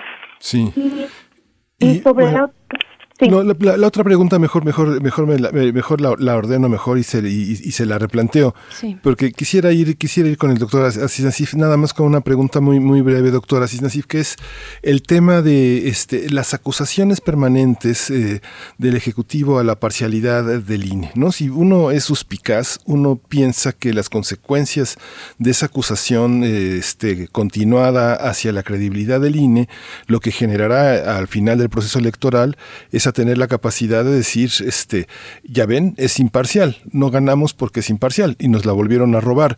¿Eso puede pasar, doctor? Bueno, hay una, eh, hay como una eh, malquerencia, digamos, del, presidente López Obrador contra contra el IFE y contra el INE, ¿no? Por lo que, por la historia, ¿no? Eh, 2006, 2012, en fin, en donde él acusaba fraude. Y eh, me parece que también hay una eh, suerte como de, eh, de rechazo a los organismos autónomos, eh, sobre todo que tienen que ver, no, no, no se acaba de entender muy bien en el gobierno actual la función que cumplen estos organismos autónomos, en donde eh, son organismos que para el presidente son muy costosos, y eh, en este caso con el INE en concreto pues eh, mantiene una permanente ahí este disputa.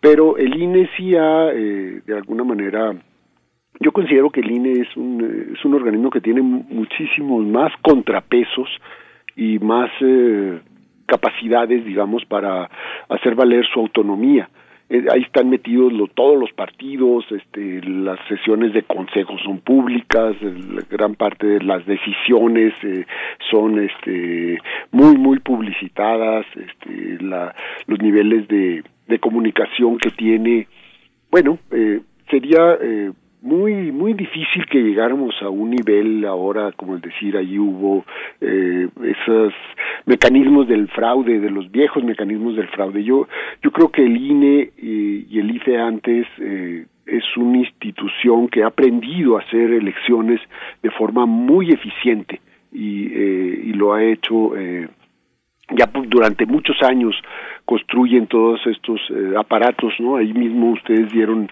la cifra, ¿no? Están en van se van a necesitar más de 163 mil casillas. Montar esto, pues es una operación enorme. Hay eh, más de un millón cuatrocientos mil ciudadanos que van a estar ahí involucrados. Es decir, son eh, operaciones de tal magnitud que es muy difícil por todos los candados que hay que se pueda acusar allí de, de fraude.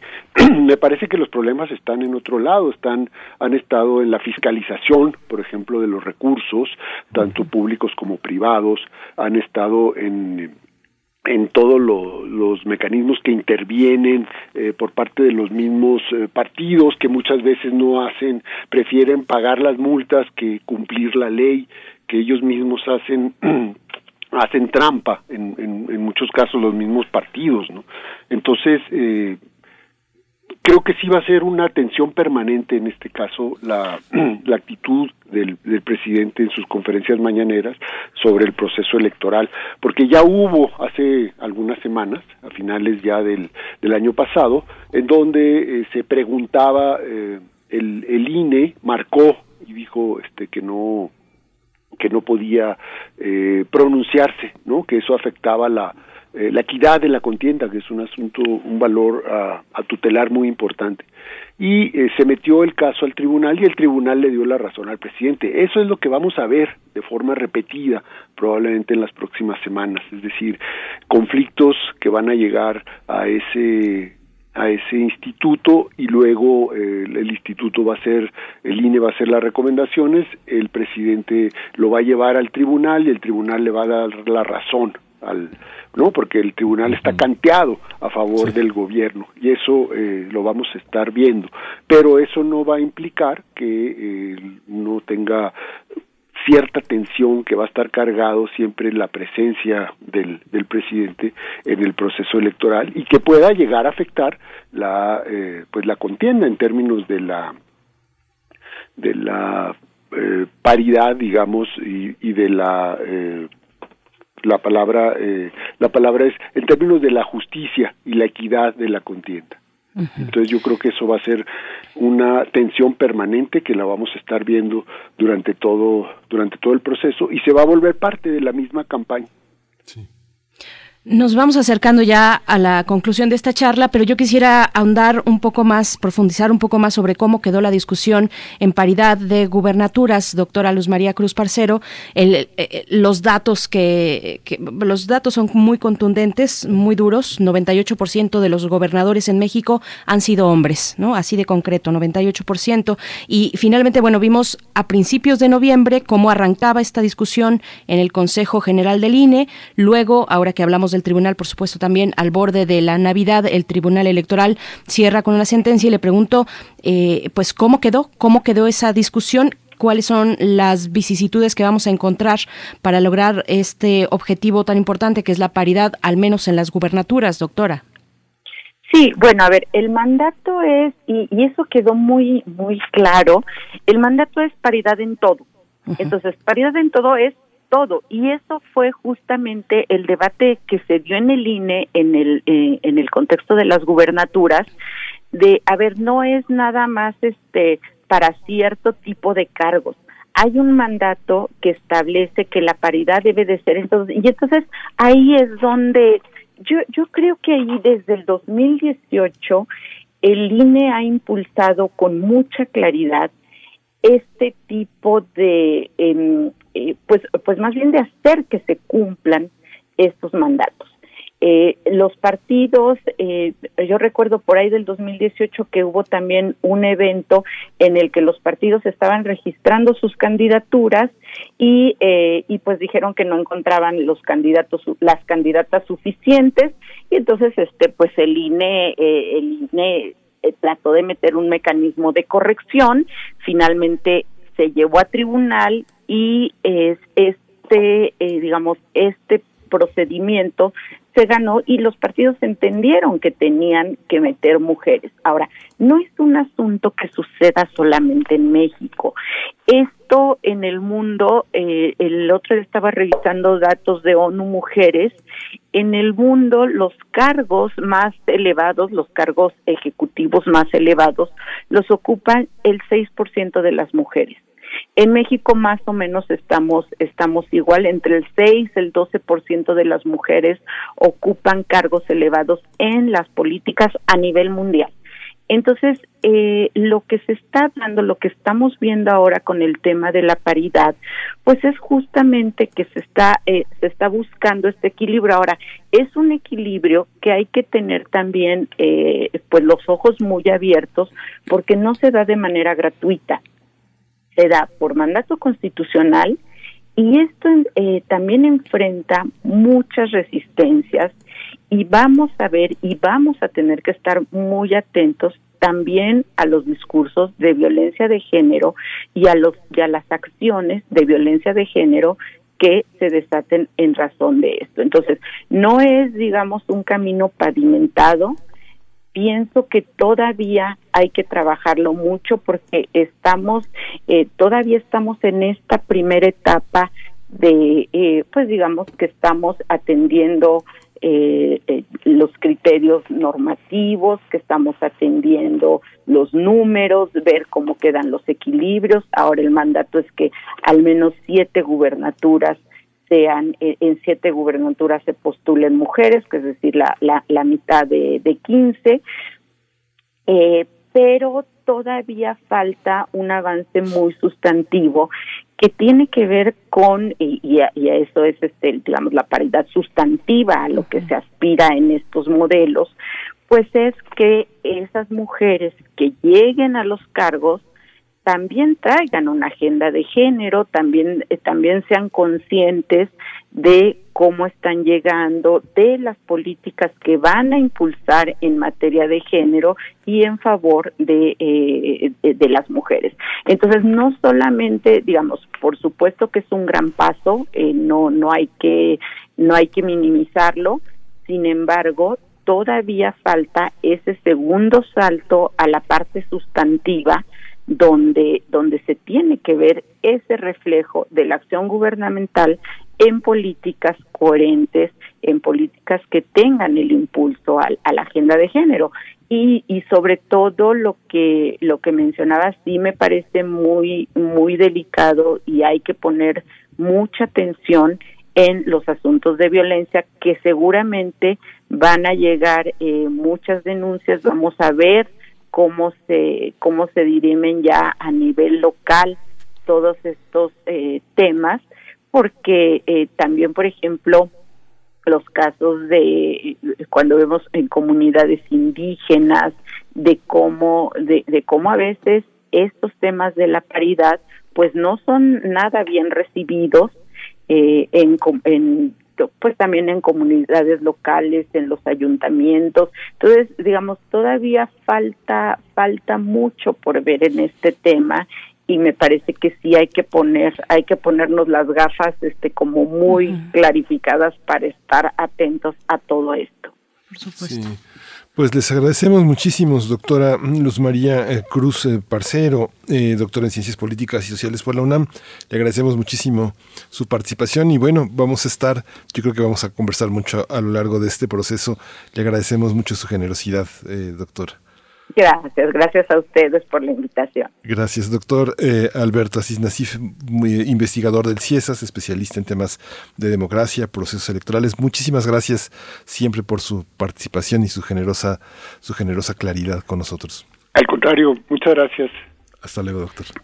Gracias, gracias a los dos. Bueno, pues vamos a seguir conversando en otras ocasiones sobre esto que va apenas arrancando, el proceso electoral 2021, el más grande de la historia de nuestro, de nuestro país, que se realiza, que se desarrolla ya eh, en estos momentos de pandemia. Nos despedimos, son las 9 con 59 minutos ya, tal vez no nos dé tiempo ni siquiera cerrar con música, pero sí, sí, esto que está a cargo de Buen Rostro, una banda originaria de Milpalta, aquí en Ciudad de México, se titula Vibra y con esto nos vamos. Gracias a ustedes. Mañana a las 7 de la mañana, poquito después, nos volvemos a encontrar aquí en Primer Movimiento. Gracias, Miguel Ángel. Gracias, Berenice. Esto fue Primer Movimiento. El mundo desde la universidad.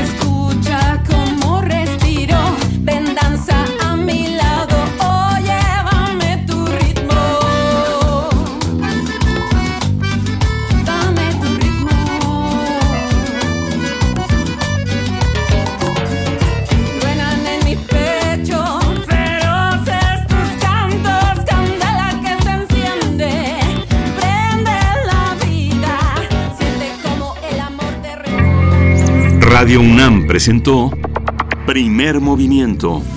El mundo desde la universidad. Con Berenice Camacho y Miguel Ángel Quemain en la conducción. Frida Saldívar y Violeta Berber, producción. Antonio Quijano y Patricia Zavala, noticias. Miriam Trejo y Rodrigo Mota, coordinadores de invitados. Tamara Quirós, redes sociales. Arturo González y Socorro Montes, operación técnica. Locución, Tessa Uribe y Juan Stack. Voluntariado, Isela Gama.